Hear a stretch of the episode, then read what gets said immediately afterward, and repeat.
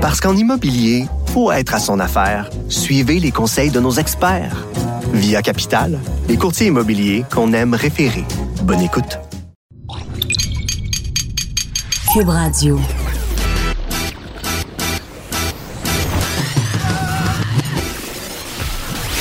Pour elle, il n'y a jamais de mauvaise question. De 13 à 15. Les effronter. Avec Geneviève Peterson.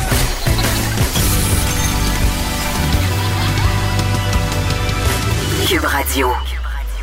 Salut tout le monde, j'espère que vous allez bien. Je suis avec vous pour les deux prochaines heures. Évidemment, on va parler de cette histoire de motoneigistes disparus au Saguenay-Lac-Saint-Jean. Toujours euh, cinq personnes qui manquent à l'appel. On va discuter aussi de l'annonce de Caroline Proux, ministre du Tourisme, parce que, bon, la formation pour les touristes et les guides aussi va devenir euh, obligatoire euh, et il y aura une certification aussi qui rentre aujourd'hui en ligne de compte, c'est-à-dire tout, pour se soumettre, pour avoir droit à cette certification-là, les différentes pourvoiries, les guides devront se soumettre à des nouvelles directives parce que là, euh, évidemment, euh, tout le monde est chaviré par ce drame-là. Et je m'en vais tout de suite retrouver Jean Houle, journaliste pour TVA Saguenay-Lac-Saint-Jean, parce que là, les recherches ont repris pour les retrouver, ces cinq touristes français-là qui sont disparus. Euh, ça fait déjà quand même deux jours. Jean Houle, bonjour. Bonjour. Comment ça se passe, les recherches en ce moment? On, est, on en est où? Ben, Geneviève, en fait, c'est euh, le même bilan qu'on avait euh, hier soir, c'est-à-dire deux motoneiges qui ont été localisés, euh, qui n'auraient pas été retirés encore de la rivière La Grande Décharge. Par contre, au niveau des corps, il n'y a toujours pas de nouveau. Et vous l'aviez dit, les recherches qui ont repris à la clarté ce matin hmm. et avec un déploiement policier supplémentaire, on parle de 30 policiers, trois équipes de plongeurs et euh, évidemment, dans les airs également, il y avait un hélicoptère euh, de la SQ, mais également un autre des forces armées canadiennes qui est venu euh, en renfort en début, il y a quelques minutes maintenant.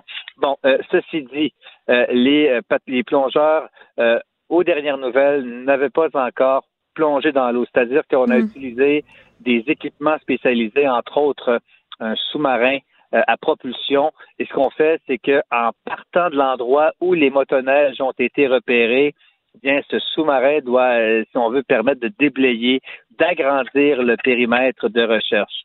Euh, ça n'a pas donné de résultats. Également, on utilise euh, à bord des embarcations, en fait, les embarcations sont munies de sonars et on tente à ce moment-là de détecter, sinon autre motonnage, ben peut-être même des corps. Mais ces recherches n'avaient pas donné de résultats il y a encore quelques instants. Donc, pour l'instant, il n'y a pas de changement. C'est le même bilan euh, donc qu'on euh, avait euh, hier soir. Et évidemment, l'espoir de retrouver les cinq motoneigistes disparus s'amenuise plus le temps passe avec le froid. On s'imagine, hier, on discutait, on se disait peut-être qu'ils ont trouvé refuge dans des îles environnantes, pardon, mais évidemment, cette hypothèse-là est de moins en moins plausible. Ben, écoutez, même la SQ le disait hier, c'est possible mais peu probable. Ce n'est pas impossible, mais ce serait surprenant. Bon, c'est parce que c'est un secteur qui, effectivement, il y a quelques îles qui sont euh, disséminées un peu partout, là, près de la, entre la rivière Grande Décharge et l'embouchure du lac Saint-Jean. Mm. Euh, sauf que, imaginez-vous, lorsque votre motoneige tombe à l'eau, que vous êtes à l'eau, ou vous réussissez quand même malgré tout à, demeurer euh, sur la glace, eh bien, il faut quand même se rendre à cet endroit-là. Il y a un mm. endroit où il y a énormément de courants d'eau. On voit beaucoup d'eau libre, d'eau vive. Donc, ce serait surprenant qu'on puisse franchir encore une fois de l'eau pour se rendre à une île. Donc, c'est ben euh, par acquis de conscience, euh, les motoneigistes de la SQ et les hélicoptères euh, qui ont été utilisés, évidemment, ont survolé le secteur pour être certain d'éliminer toute possibilité. Hmm. Mais effectivement, il y a un autre indice qui ne ment pas, Geneviève, c'est que les trois survivants ou les trois Français qui n'ont pas été impliqués dans la chute, qui n'ont pas sombré, ben, ont déjà quitté le lac Saint-Jean vont quitter le Québec ce soir même pour retourner mhm. en France. Donc, euh, c'est un indice. On n'attend pas nécessairement de survivants là, de cette tragédie qui est survenu mardi soir. Puis écoute, Jean, moi je viens de par là et je le connais bien ce coin-là et c'est vrai que du courant, c'est pratiquement impossible, surtout quand on tombe à l'eau avec un habit de motoneige, on porte un casque, on porte un habit de neige et si ça s'imbibe d'eau, ça demeure très très difficile de nager. Merci beaucoup pour cette mise à jour de la situation. Évidemment, c'est un dossier qu'on va continuer à suivre pour vous. Vous pouvez aussi lire tous les développements sur le site de TVA Nouvelle et dans le journal de Montréal. Et euh, il s'est passé quelque chose euh, de très touchant, euh, de surprenant. Il y a un des fils, en fait, le fils d'un des disparus de la tragédie, qui est un biathlète. Son nom, c'est Fabien Claude. Et malgré ce qui s'est passé aujourd'hui, il a récolté son premier podium en carrière à la Coupe du Monde. Et ce, malgré tout ce qui s'était passé. Et d'ailleurs, il a dédié sa performance à son père. Il lui a rendu un vibrant hommage. Pour vrai, là, très, très, très touchant. Donc, euh, il s'est passé ça aussi on va continuer à vous tenir euh, au courant de cette histoire euh, de motoneige. Moi, pour vrai, j'en parle, puis je suis très touchée parce que c'est ma région. Puis je, parlais, puis là, c'est vraiment une tranche de vie très perso que je vais vous raconter. Mais hier, je, parlais au téléphone avec ma mère. elle passait des tests à l'hôpital, donc elle n'avait pas nécessairement suivi cette affaire-là quand je lui ai parlé. Mais le soir, évidemment, reste à côté. les rumeurs vont bon train. Elle me disait que tout le monde là-bas était, était très, très ébranlé tu sais, les Saguenayens, les gens du lac Saint-Jean, ce sont des gens qui, vivent beaucoup de l'industrie du tourisme, euh, qui sont des gens très accueillants aussi. Euh, donc, ce drame-là se déroule chez eux, qu'ils ils veulent tellement pas que les touristes ou même euh, les habitants d'autres régions aient l'impression qu'on n'est pas en sécurité quand on va faire la motoneige au Saguenay-Lac-Saint-Jean. Donc, évidemment, tout le monde est très, très, très bouleversé là-bas et j'en parlerai euh, tantôt, comme je vous l'ai dit, avec la ministre du Tourisme, Caroline Pro. On va revenir sur son annonce. On aura à, l'émission aujourd'hui Master Bugarici, hein, son fameux euh, évangile de papier. Il va venir nous expliquer aujourd'hui les vertus de l'ennui. Il apprend à s'ennuyer, puis il aime ça. Puis j'ai tendance à dire que je suis assez d'accord avec lui parce que moi, pour moi, l'ennui a plusieurs vertus. Moi, je, me, je suis une fille d'envie, là, euh, je suis comme un virvant, OK? C'est-à-dire que je me tente vite des affaires. Donc, si je m'ennuie pas, ben je me lasse souvent. Puis vraiment, euh, j'ai découvert les vertus de l'ennui. J'ai découvert aussi les, les vertus de passer du temps seul, loin des gens qu'on aime. On a le goût les retrouver. Donc euh, vraiment, je pense que c'est un sujet qui euh, pourra vous intéresser aussi, même si parfois c'est difficile d'être loin de ceux qu'on aime. On aura aujourd'hui aussi Luc La Liberté, spécialiste de politique américaine. Vous l'entendez souvent à Cube Radio dans diverses émissions. Il va être avec nous pour nous parler évidemment de ces deux procès qui font énormément jaser euh, le procès en destitution de Donald Trump et celui d'Harvey euh, Weinstein. On sait que hier c'était les débuts des plaidoiries et je, bon je voyais des, images à la télévision de monsieur Weinstein il s'était présenté avec une marchette hein? Stratégie je sais pas. Mais là, en tout cas, il n'était pas avec sa marchette, mais il semblait amoindri. Et je sais pas si c'est une stratégie de la défense pour nous faire passer pour un, bon petit vieux monsieur inoffensif, mais à chaque fois que je vois des images de lui comme ça, qui s'avance très péniblement, soutenu des deux côtés par son entourage, il y a quelque chose, euh, ça me dégueule un peu. Je, je, je le crois pas. On aura euh, Fanny Dagenet, aussi directrice de l'Observatoire des Tout-Petits, et Jean-Pierre Hott, qui est président de l'organisme Avenir Enfants, parce que je vais revenir sur un rapport publié ce matin, un rapport qui a été commandé par notre ministre de la Famille. C'est à propos de, des 150 000 enfants québécois âgés entre 0 et 4 ans, ces enfants-là qui ne fréquentent pas les services de garde. Et ça, c'est un problème pour plusieurs raisons. On va se demander pourquoi et surtout, on va se demander qu'est-ce qui pourrait être fait parce que je lisais tantôt euh, les pages du rapport, même si on ouvrait euh, demain matin le 15 000 places en CPE, ça ne résoudrait peut-être pas le problème parce que ces enfants-là, ils vont pas au service de garde, ils restent dans leur famille. Dave Morgan, on va changer les idées aujourd'hui aussi avec lui. Un sac à surprise de sujets. Je, ça, c'est je pense que c'est la technique, du chroniqueur quand, ils savent pas de quoi parler.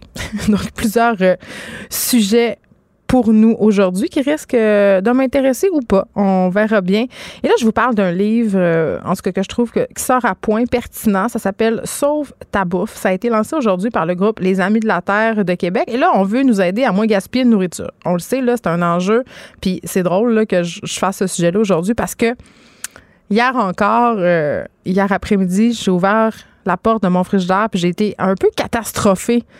Tu sais, de voir toute la petite laitue fripée, les petites carottes molles, puis euh, le fromage qui est en train de... Tu je jette plein d'aliments pour plein de raisons, là, bonnes ou mauvaises. Là. Euh, je suis jamais chez nous, j'ai pas toujours mes enfants, j'entrepose mal les affaires, j'oublie aussi parce que je je suis pas toujours en train de regarder ce qu'il y a dans mon frigidaire. J'oublie que j'ai certains aliments, donc je vais à l'épicerie, je les achète en double. Donc, mauvaise gestion de mon frigidaire.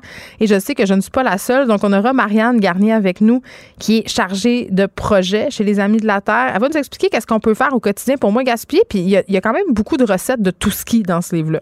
Et on aura Frédéric Guindon du sac de chips pour terminer l'émission parce que, ben, Caroline Murphy est en vacances. La papesse du potin n'est pas là. Mais Kenini, c'est pas parce qu'elle n'est pas là qu'on va pas hein, se parler de Beyoncé et de toutes ces affaires-là. Frédéric Guindon va prendre le relais avec brio. Il connaît quand même ça, euh, les potins, notre petit Frédéric. Euh, avant qu'on s'en aille euh, en pause, j'ai envie qu'on parle de Marie-Pierre Morin. Et là, je veux faire un, un trigger warning, OK? Je n'ai rien contre Marie-Pierre Morin. Là. Au contraire, je suis pas une de ces filles jalouses de son succès, jalouse de sa beauté. Au contraire, je trouve que c'est un bon modèle, Marie-Pierre Morin, parce que elle a une chose que moi j'aime beaucoup, c'est elle a pas la langue dans sa poche, elle dit les vraies affaires.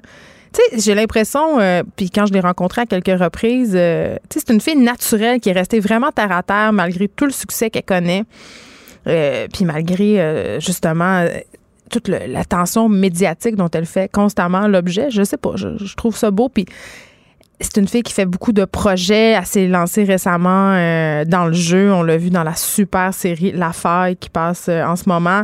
Là, elle annonçait récemment qu'elle s'en allait en France. Puis, euh, je sais pas, c'est une fille qui a du talent. C'est une fonceuse, donc je l'aime bien. Donc, quand j'ai vu passer un article de ma collègue Anne Lovely dans le Journal de Montréal à propos de Marie-Pierre Morin, un article dans lequel Marie-Pierre avoue combattre une obsession du corps parfait, j'ai fait, hum, OK. Puis, tu sais, honnêtement, j'ai cliqué, je suis allée voir parce que ça m'intéresse. J'en parle souvent de l'obsession du corps parfait. Euh, on, est soumise à beaucoup de pression. Là, je dis soumise parce que je suis une fille. Je sais que les gars aussi ont de la pression, mais quand même moins que nous, mais de plus en plus. Je pense qu'à un moment donné, ça va devenir égal. Mais on, a une certaine pression sociale à correspondre à un idéal de beauté. Et, j'en ai parlé souvent ici. Euh, c'est pas parce que tu es mince que tu pas le droit de, parfois avoir des moins bonnes journées puis de trouver. Euh, c'est moyenne. Bon. Ceci dit, j'ai trouvé euh, les propos de Marie-Pierre Morin très, très maladroits. Parce qu'elle a dit, bon, j'ai une obsession du corps parfait. Puis là, Marie-Pierre, c'est drôle, hein, ça tombe. Quel hasard! Elle s'est associée à Reebok puis d'ailleurs, c'est drôle, je regardais le compte Instagram de Marc-Pierre, puis il y a beaucoup, beaucoup de contenu sponsorisé à un tel point que je me suis dit, coudon, les gens qui la suivent doivent être un peu tannés. Là, ce n'est que du contenu sponsorisé. On n'a plus vraiment de contenu perso. Puis c'est ce qu'on aime d'Instagram, c'est d'aller voir les vedettes, d'aller voir les gens qu'on aime qui nous inspirent, puis d'avoir un peu de contenu original. Quand c'est juste du contenu sponsorisé, en tout cas, moi, ça me tombe sur le gros nerf. Mais là, toujours est-il qu'elle a un, partenariat avec Reebok. Et là, a fait euh, la promotion euh, euh, de l'entraînement par intervalle. Et c'est une bonne chose, l'entraînement par intervalle. C'est une très bonne forme d'entraînement. Euh, j'ai rien contre ça, puis c'est parfait. Sauf que là, euh, sûrement dans le cadre de ce partenariat-là, elle accorde l'entrevue à Anne Lovely Étienne. Et là, justement, elle dit Je me trouvais grosse. Euh, tu sais, le sait, le Marie-Pierre Morin a remporté la deuxième position dans un concours de fitness. Hein. C'était pour une de ses émissions de télé où elle fait de l'immersion. Une émission d'ailleurs où elle est allée danser nue dans un bar aussi. Euh, donc voilà, elle, raconte ça. Puis là, elle, dit bon, euh, tu sais, elle raconte qu'elle avait commencé à prendre la pilule pour régler son acné, euh, qu'elle a commencé à s'entraîner parce qu'elle avait pris 20 livres à cause de la pilule. Et là, elle regardait des comptes de fitness, puis ça la complexait. puis tu sais, elle, a parlé d'un shooting qu'elle a fait pour Blush Lingerie, puis c'est une compagnie avec Ria. Elle dit ah, quand j'ai fait mon shooting pour Blush Lingerie, je m'étais pas entraînée, je commençais mes règles, je me sentais gonflée, ballonnée de partout. Elle se trouvait, tu sais, elle a dit oh mon dieu, je me trouvais dégueu. Puis là, elle s'est dit, hey, tu sais, vraiment pas, je suis pas dégueu, je me. Je suis pas dégueulasse. Là, elle a fait le shooting, tout ça. Puis elle continue euh, l'entrevue en disant J'ai 33 ans, faut que j'arrête de penser que je vais avoir le corps d'une petite fille de 18 ans. J'aime manger, j'aime le pain. Moi, là, j'ai lu ça, puis j'étais. tu sais, je la connais, Marie-Pierre. J'étais comme, c'est sûr que cette fille-là n'est pas en train de faire l'apologie de la minceur, puis elle n'est pas en train de se dire, genre, être grosse, c'est poche. Mais j'ai trouvé ça vraiment, vraiment, vraiment maladroit comme sortie. Surtout quand on sait tout le discours sur la grossophobie en ce moment, quand on sait qu'il y a plein de jeunes filles qui la suivent, qui écoutent tout ce qu'elle dit. de dire je suis grosse, je me trouve dégueu. Puis je, le redis là parce que c'est important là, c'est pas parce que tu es mince, que tu es bien faite, que tu corresponds à certains standards que tu pas le droit d'avoir toi aussi tes complexes tes névroses. Je suis toujours en train d'en parler des miens. Ça, c'est correct, c'est réglé. Mais il y a la façon de le dire et surtout le moment alors qu'on est dans cette discussion vraiment euh, sur la grossophobie, c'est le sujet quasiment de la semaine. Il y a eu ce scandale avec l'humoriste à la semaine des 4 juillet. On a reçu Bernard Lavallée pour en parler ici. faut faire attention à la façon dont on parle de poids. Vraiment. Marie-Pierre Morin, c'est une fille informée, je le sais. C'est une fille qui lit des articles euh, qui circulent. Donc, je peux pas croire qu'elle n'ait pas au fait de ça.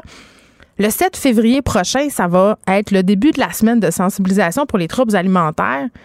Je sais pas, mais moi, je trouve que ce discours-là n'a plus sa place. Et je sais pas, là, elle a peut-être nuancé son propos. Quand on fait un article de journal, euh, il faut couper des bouts. Euh, on édite, comme on dit. Là, on rapporte fidèlement les propos, mais à un moment donné, elle a peut-être nuancé, puis c'est pas dans le texte. Je veux pas jeter la pierre, mais quand même, j'ai trouvé que ça envoyait vraiment, vraiment, vraiment un drôle de message. Et moi, ça me dérangeait au plus haut point, surtout quand on sait le nombre de jeunes filles dont elle est le modèle. Vraiment. C'est un dérapage de la part de Marie-Pierre Morin, à mon sens. Jeff Fillion, hein, notre ami de Québec. C'est rare que je fais du Jeff Fillion au bashing, mais il est allé d'un commentaire qui me, ma foi, euh, un peu fait dresser les cheveux sur la tête. Il y a toute cette discussion euh, en ce moment sur la pétition qui a été lancée par un homme euh, qui veut que les médicaments qui luttent contre la dysfonction érectile soient couverts parce que pour certains hommes qui ont été atteints du cancer de la prostate, ben après, c'est difficile d'avoir des érections de la dysfonction érectile. Il y a même des médecins qui vont plus loin en disant qu'il faudrait leur payer des pompes euh, à ces, à gars-là, Et là, lui trouve que ça n'a pas de bon sens. Puis il dit tant qu'à ça, on devrait payer des boules hein, aux filles qui. Hein? Parce que quand on allait, nos boules sont scrap. Hein? Nos boules sont à terre. Donc, on devrait payer. La RAMQ devrait payer pour ça, pour les boules à terre des femmes. Ben, donc. Les effronter. Deux heures où on relâche nos bonnes manières.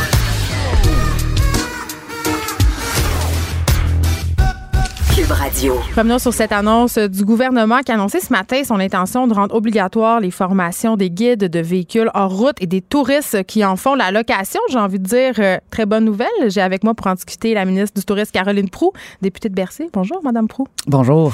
Euh, est-ce qu'on a attendu trop tard avant de faire quelque chose? Parce que je sais que cette annonce-là était déjà prévue. On aurait eu tendance à penser que ça découlait du drame. Là. En tout cas, moi, j'avais le piton euh, très à on. C'est parce qu'on on mélange deux choses. L'annonce qui était prévue de la part de mon ministère euh, qu'on a faite ce matin, c'est l'attestation qualité-sécurité. Ouais. Donc, quand vous faites partie de aventure écotourisme, kayak de mer, escalade, apnée, motoneige, euh, il y a à peu près 135 entreprises qui offrent euh, ce type de service, d'aventure, sont certifiés par l'AEQ, Aventure Écotourisme Québec.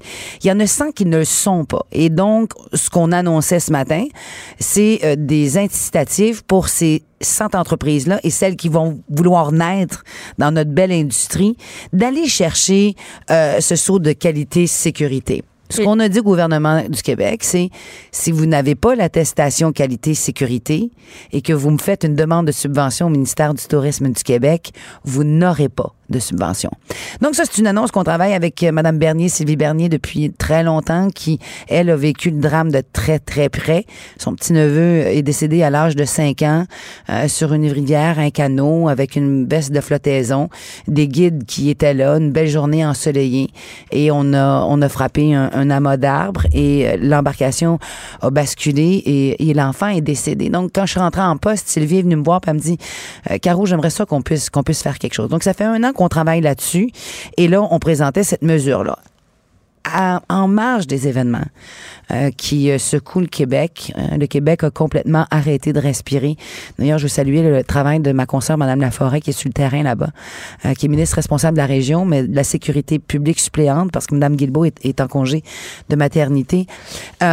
donc, à la lumière des événements qu'on a vécus et qu'on vit encore au Saguenay-Lac-Saint-Jean, François Bonnardel avait rouvert la loi avant Noël sur les véhicules hors route, les quads, les motoneiges, les fameux side-by-side, là, côte à côte. Oui, qui sont très populaires. Extrêmement populaires. Et euh, mon équipe et moi, on avait rencontré François. On avait dit, François, hein, comment est-ce qu'on peut arriver, puisque tu rouvres la loi sur les véhicules hors route, arriver avec des normes de sécurité euh, plus fortes pour l'industrie de la motoneige, du véhicule hors route? Donc, on travaillait mm. déjà là-dessus.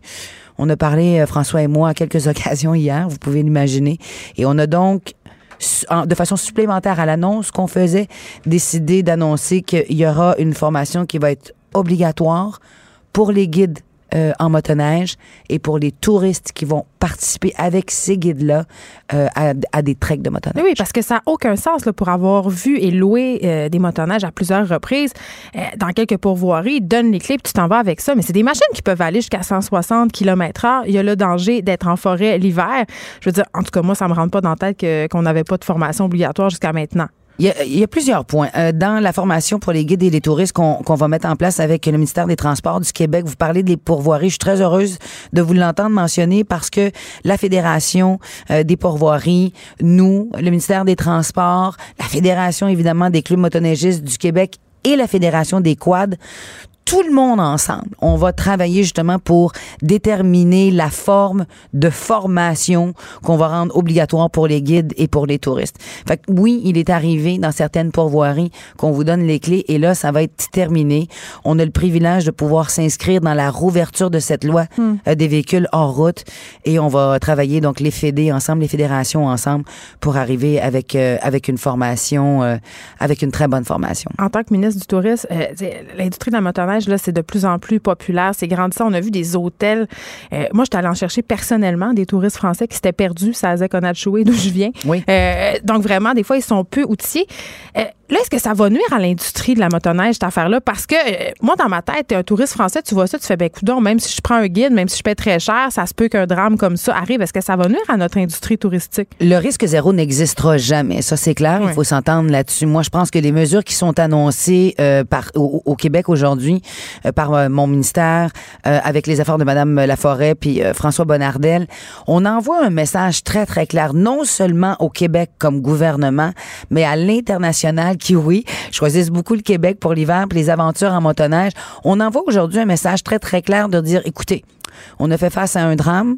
Euh, on prend des mesures euh, de façon rapide, rigoureuse et efficace.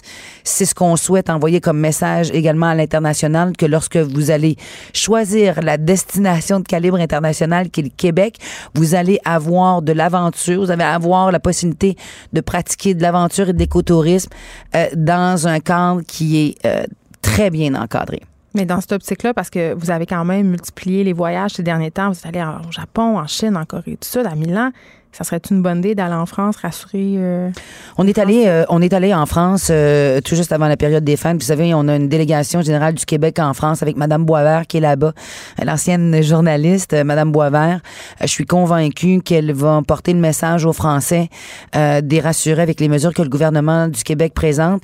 Il y a également notre ministre des Relations internationales madame Giraud qui est en contact évidemment avec les autorités françaises pour partager évidemment la peine que les Français ont mais aussi pour porter le message du gouvernement du Québec qu'on agit donc rapidement hmm. à la suite des événements qu'on a vécus. Je veux qu'on revienne sur la fameuse formation, OK, Madame Prou, parce que là, on apprend, puis c'est en déroulement, qu'on apprend toujours des nouveaux détails et tout ça. Là, on a su que le guide de 42 ans, qui est malheureusement décédé dans l'incident, c'est une personne qui avait plus de 20 ans d'expérience en motoneige. C'est une personne qui faisait du guidage souvent dans la région. Il faisait même parfois deux expéditions par semaine.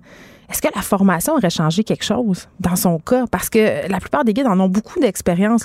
J'ai tendance à dire, est-ce que ça va changer quelque chose? Est-ce qu'on pourra éviter des drames? Oui, pour les touristes, je comprends qu'on veut les former à faire une motoneige, mais pour les guides, il ne faudrait pas aller un peu plus loin? Vous comprendrez que les circonstances dans, lesquelles on se trouve euh, aujourd'hui à, 13h27, on peut pas présumer de rien. Il y a encore une enquête euh, qui est menée par euh, la, Sûreté du Québec.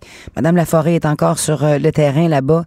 Peut pas arriver avec euh, des, des observations. Mais pas des conclusions. Mais, je veux dire, on, parle d'une formation pour un guide qui avait. Là, sortons de, de, ce, de ce monsieur, ne faisons pas de cas précis. Un guide qui pratique depuis 18 ans son métier, d'avoir une formation ou pas, ça changera rien. On peut pas présumer des conditions dans lesquelles ce guide-là s'est retrouvé pour qu'on arrive à ce terrible et horrible accident. On ne le- les connaît pas, les circonstances. Ce que la Sûreté du Québec et Mme Laforêt font présentement, c'est de retrouver ces cinq personnes qui sont portées manquantes. C'est ça, la priorité pour le moment. Après, euh, il y aura une enquête exhaustive de la Sûreté euh, du Québec et on présentera les rapports de conclusion dans les prochaines semaines, les prochains mois. Je veux pas présumer euh, du dépôt du rapport de la Sûreté du Québec, mais on peut pas aller là pour le moment. On peut vraiment pas aller là. Non, mais je veux pas aller là. C'est pas, je veux, je veux pas qu'on parle de ce cas-là. Moi, ce que je veux savoir, je me demande, puis pour vrai, c'est pour en avoir fait beaucoup de la motoneige, Moi me dis, aussi. même si j'avais suivi une formation, sais, à un moment donné, il y a une limite à une formation. C'est juste ça mon point. Vous savez, il faut pas oublier aussi que euh, c'est les mêmes règles qui s'appliquent lorsque vous conduisez une motoneige, vous le savez autant que moi, Ouais. que lorsque vous conduisez un véhicule. Oui, mais Hein? on a vu des affaires. Hein? Oui, ben, en fait, il y a une responsabilisation, Ouais. une, une responsabilité euh, commune là, de, de vraiment, avec la tragédie qu'on a vécue, là, pourquoi on fait un arrêt avec notre automobile et qu'on le ferait à l'américaine avec une motoneige? On dirait qu'on est dans le bois, il y a comme moins de règles, on est plus indulgent, il y a l'alcool, il y a toutes sortes d'affaires. Il y, a- y y beaucoup de choses, euh, effectivement. Euh, on est en pleine semaine en plus Oui, de la euh, prévention. de la prévention euh, en, en motoneige.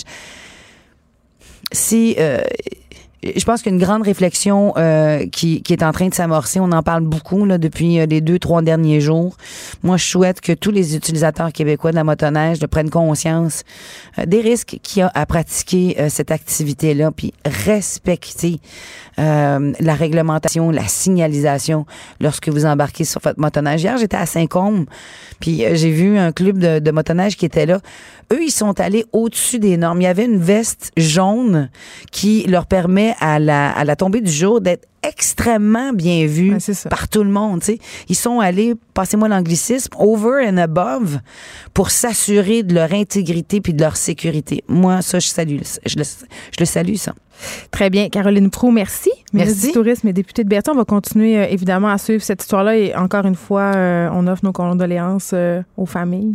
Au nom du gouvernement du Québec, du ministère du Tourisme et Sécurité- Sécurité publique, évidemment, on, on- on envoie nos plus sincères et profondes euh, sympathies aux toutes les familles euh, qui sont impliquées dans ce, dans ce terrible accident. Merci de l'invitation, Geneviève. Merci. Au revoir. Parce qu'en immobilier, pour être à son affaire, suivez les conseils de nos experts. Via Capital, les courtiers immobiliers qu'on aime référer. Bonne écoute. Les effrontés. Avec Geneviève Peterson. Les vrais enjeux, les vraies questions. Vous écoutez Les effrontés. Bon, on a tous euh, très peur euh, du coronavirus en ce moment et je vous disais hier que l'Organisation mondiale de la santé, l'OMS, euh, se réunissait à Genève pour délibérer. Mercredi, on continue ce matin parce qu'on voulait savoir si on avait euh, en fait assez d'éléments pour que le, cette, cette épidémie-là, en guillemets, soit considérée comme une menace à l'échelle planétaire. Et là, on vient de statuer qu'on n'a pas encore assez d'infos pour déclencher l'urgence planétaire. Fait que, relaxez la gang, continuez à écouter l'épidémie, hein? En mangeant du popcorn, tout va bien. Lavez-vous les mains. Master Biarucci, l'évangile en papier, t'as-tu lavé tes mains? Oui, ça Là, fait tu 10 vas pas me minutes. transmettre le, le coronavirus. Là. Ben, le problème, c'est que j'ai lavé mes mains il y a 10 minutes, mais j'ai touché, j'ai touché à 8 poignées de porte. Ouh là ça- là. Ça, a peut-être Ouais, ça nous prendrait euh, du purel euh, en studio. D'ailleurs, si, on, si on regardait le micro euh, et les écouteurs, je suis certaine qu'on trouverait toutes sortes de petites affaires. Oh Ça my serait assez dégueulasse. God. Oh my God. Bon, aujourd'hui, pour ton évangile en, en papier, tu fais un boucard diouf de toi-même. tu t'en tu viens de plus en plus philosophe. J'aime ça. On découvre un, un autre Master Bugarici. Ben, en fait, en fait ah, aujourd'hui, puis là, je, je l'avoue, tu- ben, je l'ai déjà avoué, mais je le réavoue. En fait, c'est comme mon rendez-vous euh, hebdomadaire chez ma pseudopsie qui m'aide pas. ouais, c'est ça, mais on sait pas si c'est une psychanalyse ou des confessions à, l'église. C'est un mélange des deux. Mais aujourd'hui, tu nous parles des vertus de l'ennui. Et en début d'émission, je disais, je suis contente que ma soeur vienne nous parler de ça parce que moi, j'ai découvert ça, les vertus de l'ennui. Puis j'aime ça m'ennuyer du monde que j'aime. Oh wow! Tu sais quoi, je savais pas, moi, que j'aimais ça. Oups, OK. Je l'ai découvert. Ben, en fait, tu sais, j'ai essayé de... Pour partir comme il faut, en fait, c'est que, tu sais, j'ai- une garde partagée une semaine sur deux, j'ai une copine, j'ai une vie quand même très occupée. Toi, t'es un divorcé, honte à toi? Tu viens jamais dire que tu profites du temps où t'es pas avec tes enfants. Non, mais en fait, j'ai tout le temps quelque chose à faire. C'est-à-dire Ouais. que tu sais, je me tiens toujours occupé. Puis là, mes enfants sont partis la semaine passée pour la semaine avec leur mère. En fait, Mm. cette semaine, pardon. Puis euh, ma copine est partie en voyage. Elle est partie pour toute la semaine. Puis ça m'a comme frappé mardi. Du bien-être que j'avais. Puis là, je vais m'expliquer. Puis là, j'ai essayé de chercher un peu plus loin d'où ça pouvait venir. Ouais. Tu vas voir à la fin, est-ce que mon constat. On a il est- creusé dans ton enfance. Ben, ben, mon constat à la fin, il était pas si jojo pour ça, que, euh, en fait, envers moi, mais je l'assume pleinement, puis on, on verra. Puis comme tu m'aides jamais, ben, tu pourras continuer à pas m'aider dans mon. On verra. dans mon- euh, tu sais, des fois, même si tu as l'impression que je t'aide pas, ça fait son chemin dans ta tête, puis je t'aide. 100% Bon. En fait, en fait, tu, me, tu me le remets d'en face, puis j'haïs pas ça. Bon. Fait que là, j'ai cherché d'où ça pouvait venir tout ce truc-là, parce que, tu sais, je me suis toujours tenu occupé, je me suis tout. Ouais. Je, je me couche tard, puis je fais plein d'affaires tout le temps pour comme. Je me dis. Tromper l'ennui. Ouais, exactement. Mais moi, j'ai remarqué que j'avais ce petit réflexe-là. OK, Ouais. là, c'est parce que la psychanalyse, c'est un partage. Là. On, va faire, on va faire un transfert. C'est là que ça commence. Moi, j'ai remarqué que au début, quand j'étais séparée, puis ça, je voulais pas beaucoup passer de temps chez nous. J'étais tout le temps avec des amis. Je, Ouais. je m'organisais tout le temps pour avoir de quoi à faire. Je, je m'étourdissais. Mhm. J'angoissais. Mais dans le fond, c'est parce que j'étais pas bien avec moi-même. Tu sais, pas nécessairement que je me trouvais que j'étais une mauvaise personne, mais j'avais besoin un peu de, de réfléchir. Tu sais, quand tu dis, non, c'est malade. Je sais pas si tu veux le voir, là, j'ai des frissons. Non, Tu- trop de tu viens de me mettre quelque chose d'en face. Tu viens de me mettre de quoi d'en face. Oups, Ben, je me suis séparé il y a deux ans. Ben, c'est ça. Puis je vais, je vais quand même super bien, mais Ouais, c'est comme si. ouais. ouais, ouais, tu me dis de me mettre d'en face. C'est pas Ça une affaire de pas aller bien, c'est une affaire de tu veux pas y penser. Ben, pendant un an et demi, j'étais absolument partout. Ben c'est oui. exactement T'étais partout, mais nulle part. Mais tellement. Mais là, j'ai commencé à chercher, mais tu sais d'où ça peut venir? Parce que tu sais, je suis quand même. Puis je fais, moi, je considère que je fais partie des chanceux dans la vie. C'est inné en dedans de moi. J'ai pas le. Je vis bien avec moi. C'est depuis pas mal toujours. Tu sais, J'ai pas cette angoisse personnelle là. C'est vraiment face à, à l'occupation. En fait, tu sais, l'ennui, c'est comme la, c'est la, la monotonie. C'est comme pour moi, c'était comme un échec. Tu sais. Mais là, j'ai fouillé loin. Puis tu sais, je l'ai dit 100 000 fois, je suis l'enfant numéro 9 d'une famille de 10.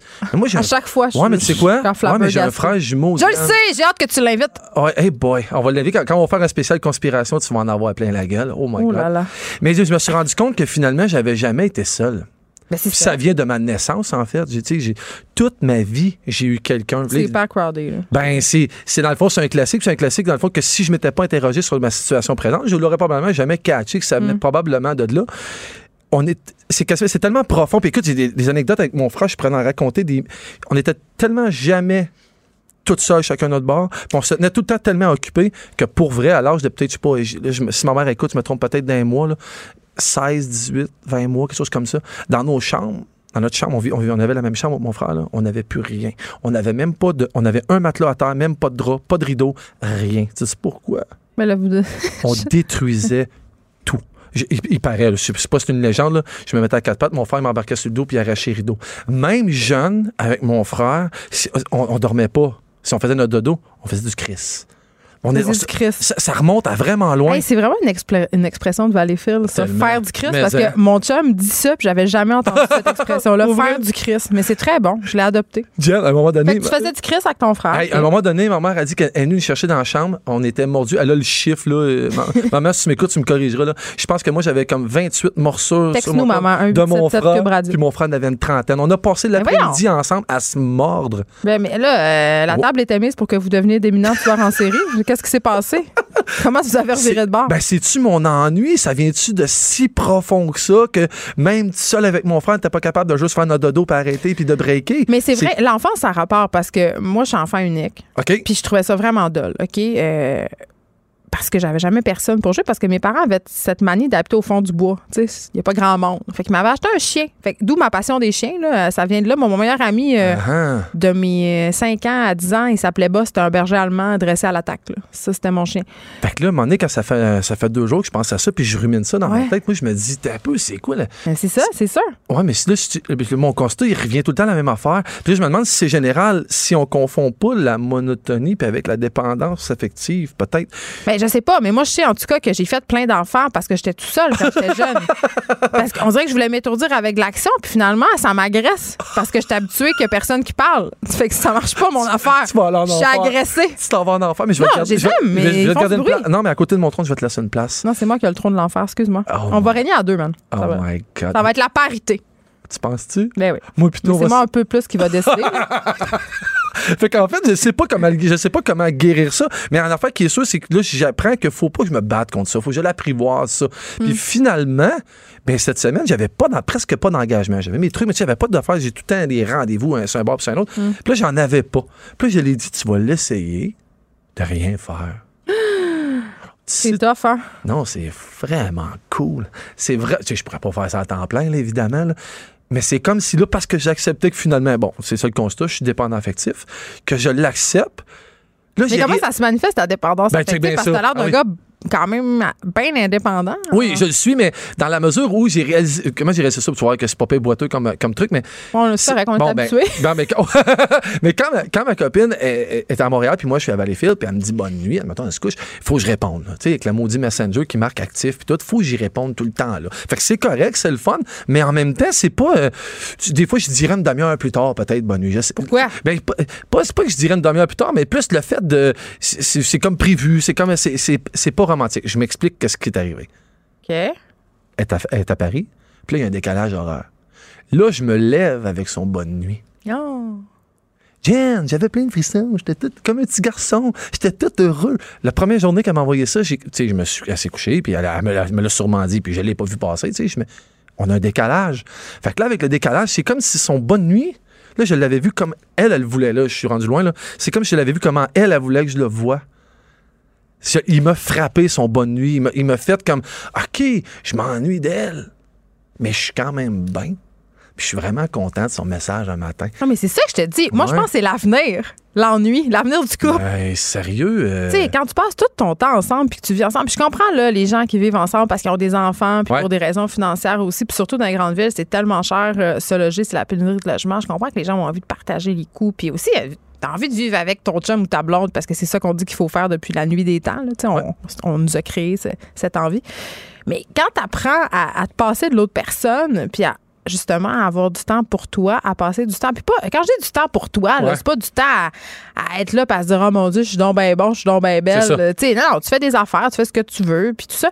Quand tu retrouves l'autre personne, c'est pour les bonnes raisons. C'est pas parce que t'es obligé, parce que Ben, t'habites ça. avec. C'est pour ça que je te dis, tu sais, ce, ce bonne nuit-là, je sais que c'est ridicule, mais ce bonne nuit-là, en temps réel, je me sens obligé. Ben oui, il faut que je dise moi avec. Mais il est moins senti que ce bonne nuit-là que, que j'ai Non, mais il n'y a rien de pire que la routine. Il n'y a rien de pire. Puis Ouais. c'est con, là, ce que tu viens de dire, c'est un petit exemple, mais c'est une routine Ouais. sur, euh, via les médias sociaux. Là. Oui, oui.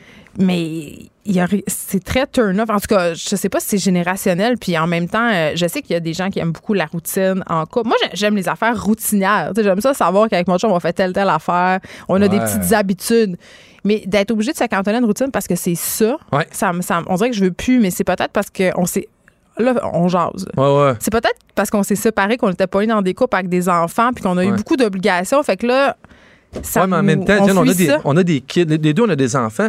Puis aussi, quand tu as des enfants, la structure familiale, là où les enfants sont bien puis évoluent bien, c'est dans une certaine routine. Oui, je comprends. Puis maudit, on se l'impose comme. Mais on n'a pas envie de répéter les obligations familiales avec Mhm. quelqu'un d'autre, Mhm. euh, la routine. de- Tu sais, juste, tu sais, devoir se rapporter, là.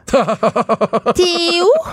Qu'est-ce que tu fais? À quelle heure t'arrives? Hey! Oui. Dis-moi ça, m'a rentré dans trois jours. Je t'avertis. Ou genre, j'ai, pas. ou genre, j'ai vu que tu étais en ligne tantôt euh, sur Messenger. Comment ça fait que tu m'as pas répondu? Tu m'aimes plus? Oh, c'est lourd. Fait, que- fait que le constat de ça, ça- il faudrait faire peut-être, je sais pas, des pétitions puis s'arranger pour que tous les médias sociaux complets, on puisse pas savoir quand les gens se sont branchés. pour avoir un peu cette Non, mais il y a rien de liberté c'est tellement pernicieux. Désactiver en passant, hein. Sur Messenger? Ben oui, tu vas me le faire, tu vas me le montrer comment? Mais non, mais tu désactives quand la, la notification quand tu es en ligne, puis je vais, t'annoncer quelque chose. Ah ouais, donc. Tu peux même la désactiver juste pour certaines personnes. ben oui, c'est clair que je le ferai pas pour ma blonde, je le ferai pour tout le reste du monde Non, qui me suit. Sérieux, tu vas, me montrer, tu vas me le montrer comment? ben là, j'aurai pas le temps là, mais après l'émission, c'est une promesse que je te fais. Ça va. Je vais te montrer comment, euh, Oh, wow. comment te sauver sur les Oh, médias sociaux. Puis même dans les textos, tu peux enlever. euh, Le non lu. Ouais. Mais ça, on le fait tout. Mais ça, tout le monde le fait. Moi, je le fais parce que je suis passive-agressive. Je veux qu'il sache que je l'ai lu puis que je réponds pas. T'as combien de messages pas lus dans tes textos? Je pense que j'en je suis rendue à 2004. OK, Master Bugarici. Hein? On- Toujours un plaisir, les vertus de l'ennui.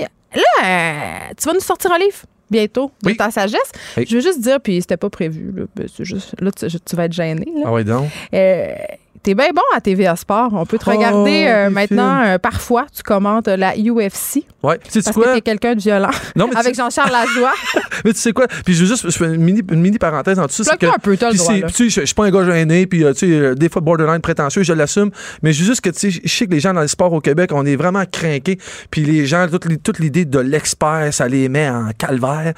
Je suis pas un expert. Mais non, je mais suis t'es un passionné. Je, suis un vrai passionné Ben oui. de, de combat ultime. Je suis un passionné qui écoute ça depuis le jour 1, que c'est légal de l'écouter. Ouais. Et je fais pas juste écouter les combats. Je suis plein de gens sur les. C'est ma passion à moi réelle qui, pour moi, en tant que Québécois, a surplanté et complètement dominé le hockey. Je l'écoute presque plus. Non, je sais, puis Le- t'es super bon parce que moi, je t'aime, puis t'es mon ami, donc je l'ai merci. pas écouté parce que ça m'intéressait, la UFC. là. Oui. Euh, je suis pas une grande fan euh, de sport à la télé, mais euh, t'es très, très bon. J'espère qu'on va te revoir euh, souvent euh, sur euh, nos ondes à TV à Sport. Master Garici, merci beaucoup. Merci. Écrivaine, Blogueuse. scénariste et animatrice. Geneviève Peterson. La Wonder Woman de Cube Radio. Le procès en destitution visant le président Donald Trump, c'est le troisième jour. Euh, autre procès aussi qui fait beaucoup couler d'encre, celui du producteur hollywoodien Harvey Weinstein. C'est le deuxième jour euh, des plaidoiries. Aujourd'hui, j'avais envie euh, d'en parler avec notre spécialiste de la politique américaine. Vous l'entendez souvent ici à Cube Radio, Luc La Liberté. Salut Luc! Oui, bonjour Geneviève. Et je suis contente de te parler. C'est la première fois que tu vois, tu viens aux effronter. C'est un honneur. Ben écoute, je suis particulièrement content que vous ayez pensé de, m'appeler. Donc je t'écoute, euh, je t'écoute régulièrement. Je me suis dit bon, ben je, fais ma première apparition. Ça y est, c'est aujourd'hui. Ça y est, j'espère que ça sera pas la dernière, que je te décevrai pas trop ou l'inverse. OK, parlons euh, tout d'abord euh, de Donald Trump. Évidemment, tout le monde suit ça. Où est-ce qu'on en est aujourd'hui, là? Donc voilà, on en est pour ceux qui pour ceux qui sont déjà lassés de tout ça puis qui se disent écoutez, on connaît le, le- le scénario est écrit d'avance, on connaît le punch de la fin, on en a assez. Ben c'est une longue journée.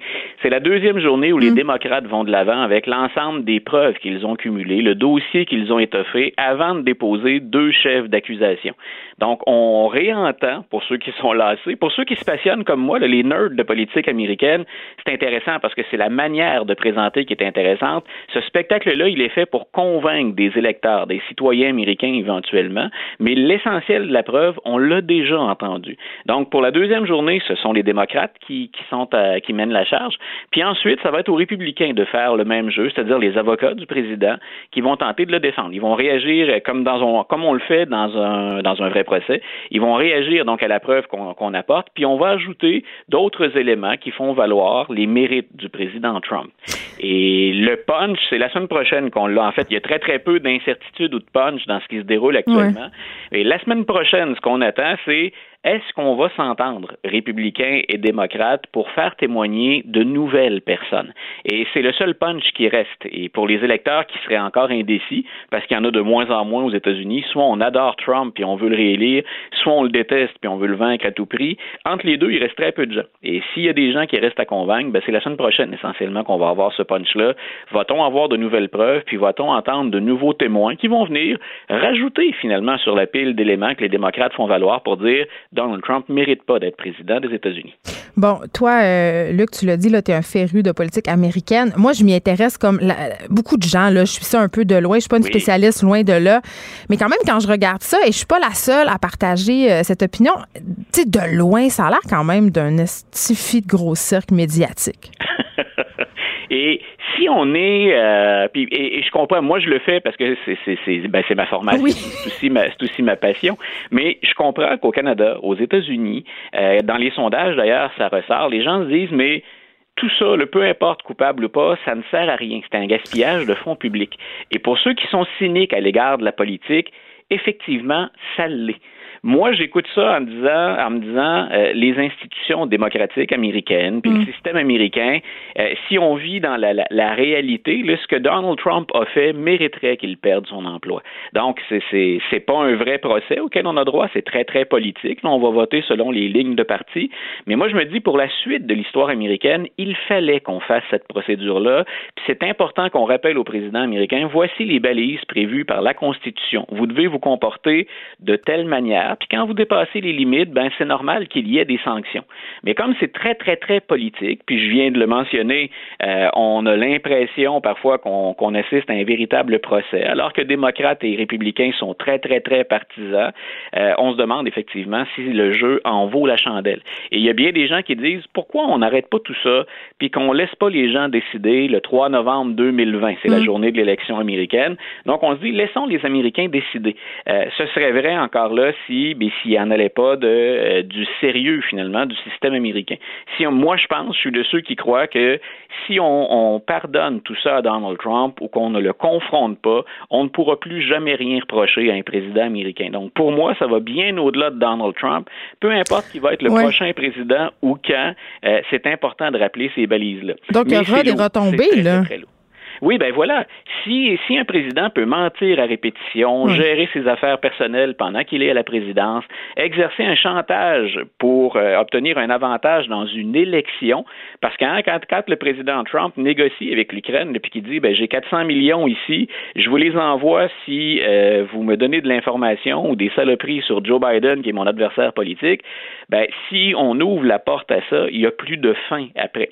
Donc le président dit pas aux Ukrainiens en politique étrangère, voici ce que je veux, puis si vous me le donnez, vous allez avoir l'argent. Ça, ça s'est déjà vu avant dans l'histoire, ça s'est fait. Euh, mais pour salir un adversaire politique, là, en politique intérieure, utiliser de l'argent donné à l'international, puis de l'argent en fait que Donald Trump n'a pas le droit de gérer sans obtenir l'appui ben, de ceux qui font les lois aux États-Unis, les représentants ou les sénateurs. Si on ouvre la porte à tout ça, il n'y a plus de fin. Et des, parfois, je dis aux partisans de Donald Trump, imaginez l'inverse. Si on avait permis ça à Barack Obama, vous auriez été les premiers à monter Ça serait déchiré à chemise sur la place voilà, alors, il faut oublier, il faut sortir Donald Trump de l'équation. Il y en a qui aiment son style. Il y en a qui aiment son style, puis c'est vrai, il, est vigoureux, il est énergique, puis parfois, ben... Il est ah, ben, orange. Oui, puis, puis des fois, on est assis, je sais pas si c'est ton cas, mais parfois, on est assis dans le salon chez nous, là, puis il y a personne qui nous entend, puis Donald Trump dit des choses qu'on aimerait pouvoir dire publiquement parfois. Quand on en a plein le casse, hein, quand on en a ras-le-bol, on aimerait ça des fois se vider le cœur. Puis on se dit, ben avant de, ben avant de prendre le micro ou avant d'être confronté aux caméras de télévision, on s'assoit, on réfléchit, puis on prend un peu de recul. Comment peut-on analyser l'ensemble de tout ça? Mais les gens aiment bien que Donald Trump semble livrer le fond de sa pensée. Le problème, c'est qu'on peut pas gérer les États-Unis nécessairement de cette manière-là. Puis, eh, ben c'est qu'il fait pas juste parler. Il pose certains gestes. Puis dans bien des cas, ils sont illégaux les tribunaux se sont prononcés. Donc, effectivement, il y a des retombées à long terme. C'est pour ça ben, qu'il faut subir ce procès-là comme téléspectateur, comme analyste ou comme commentateur. Mais pour être bien franc avec toi, il y a des journées où, personnellement, j'en ai également assez en disant on le connaît, le punch. Puis qui s'est pas encore décidé sur je vais voter Trump ou je vais voter démocrate aux hmm. prochaines élections? Parlons maintenant euh, du procès euh, d'Harvey Weinstein, le célèbre producteur euh, maintenant déchu. là, c'est le deuxième jour des plaidoiries. Et là, je le voyais rentrer. Tu sais, la semaine passée, quand son procès s'est ouvert, il y avait une marchette. Là, il marchait tout croche. il se faisait soutenir par des gens de son entourage pour faire son. Tu sais, il a l'air d'un vieux monsieur souffrant, là. Tout à fait. Puis c'est pas l'image qui dégageait au moment des premières, des premières allégations, des premières rumeurs, puis au moment où on a déclenché cette vague-là qui est devenue mondiale finalement du, du, du hashtag MeToo, cette vague de dénonciation. Mais tu vois, là aussi, je suis ça avec un grand intérêt, puis j'essaie toujours de départager ben, qu'est-ce qu'on va en retenir, quelle est l'analyse qu'on peut en faire, puis ce que je peux avoir comme réaction comme homme ou comme père de famille? Hmm. Euh, j'ai une blonde, j'ai deux filles. Euh, c'est certain que ce qui sort euh, pendant un procès ou ce qui a sorti comme allégation avant, qui ne voudrait pas éviter ça à son entourage? Quand j'entre dans une classe, j'ai des jeunes hommes et des jeunes femmes devant moi. Euh, j'espère toujours qu'ils ont tiré des leçons de ça. Puis je pense que oui, parce qu'on les a mieux préparés que la génération d'Harvey Weinstein à certains comportements ou au rapport homme-femme. Mais au-delà de ça, ce qui va m'intéresser beaucoup dans le procès, c'est où va-t-on fixer finalement les éléments de, la ligne de, de, l'état de droit, si tu veux? Donc, euh, peu importe ce qui circule jusqu'à maintenant sur M. Weinstein, il n'est coupable de rien. Et moi, dans tout ce qu'il y a autour du hashtag MeToo, puis dans tout ce qu'on reproche au comportement d'une génération en particulier, mais peut-être des hommes de certains milieux en général, ce qui m'intéresse, c'est ben, jusqu'où les gens paient pour des rumeurs, des allégations, et quand est-ce qu'on va euh, quand est-ce qu'on va mettre une limite à ça puis qu'on va les reconnaître réellement coupables? Et dans le cas de Weinstein euh, hier c'était flagrant dans la première journée. On avait vraiment deux images très différentes d'Harvey Weinstein. Hmm. vous avez un homme puissant mais qui aurait fait du bien qui a aidé à de nombreuses carrières. Puis de l'autre vous aviez l'impression euh, on avait l'impression à, à, lire ou à écouter ce qu'on nous a rapporté qu'on avait affaire à, un véritable monstre. Mais c'est devant le tribunal finalement que, que ça va se juger. Et ça rappelle peut-être à, tes auditeurs, à nos auditeurs, ben, ce qui s'est passé avec Gilbert Rozon ou encore avec Éric Salvaille. Donc, on paie le prix d'allégations, de rumeurs, de récits mais il y a une limite aussi qui est l'état de droit. Quand on se présente devant le tribunal, qu'est-ce qu'on arrive à prouver ou pas? Et je pense qu'on est à un point de bascule très, très important. Ça vaut pour les États-Unis, ça vaut pour Weinstein, mais ça vaut dans le monde occidental, dans, ce que je peux lire. C'est toute une réflexion d'ensemble qu'il faut faire puis qu'il faudra poursuivre après. Ben, euh, oui, je trouve ça intéressant ce que tu dis, puis en même temps, il y, a des choses dans ce que tu dis qui me dérangent un peu, là, que je dois être parfaitement honnête, là.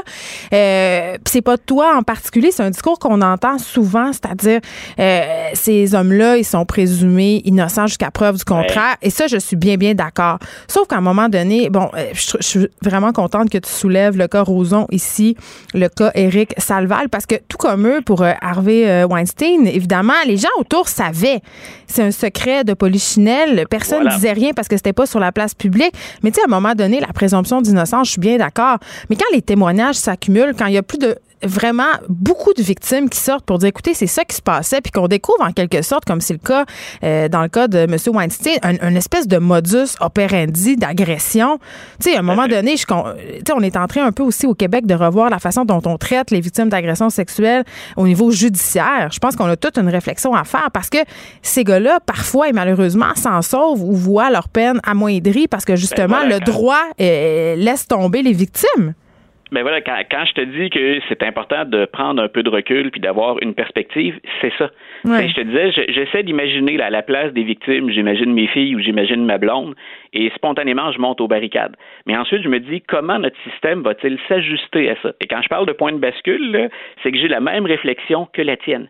Euh, quand, quand ça se cumule, et surtout quand ça fait des années, et ça, c'est particulièrement pénible, qui a des souvenirs de quelque chose qui s'est déroulé précis, là, quelque chose qui se sont déroulés il y a 15 ans ou 20 ans, on appelle ça les, les délais de prescription. Euh, quand, quand, le, quand ça semble systématique puis que tout se rejoint, que le crime soit récent ou, ou qui ait eu lieu des années auparavant, effectivement, comment reçoit-on ces plaintes-là? Comment vient-on en aide aux femmes qui souhaitent dénoncer? Et est-ce que notre système de justice est prêt à ça? Et, et c'est le bout qui, objectivement, me fascine. Mais c'est parce que j'arrive à surmonter, quand j'analyse ça, mon, mon, dégoût. Quand on, a, quand on nous a raconté les, les, premiers récits de Weinstein, ou quand on entendait euh, Annabelle Sierra témoigner, celle qui joue dans Les Sopranos, écoute, tu, tu peux pas faire autrement qu'être en colère, être profondément indigné puis vouloir une justice immédiate.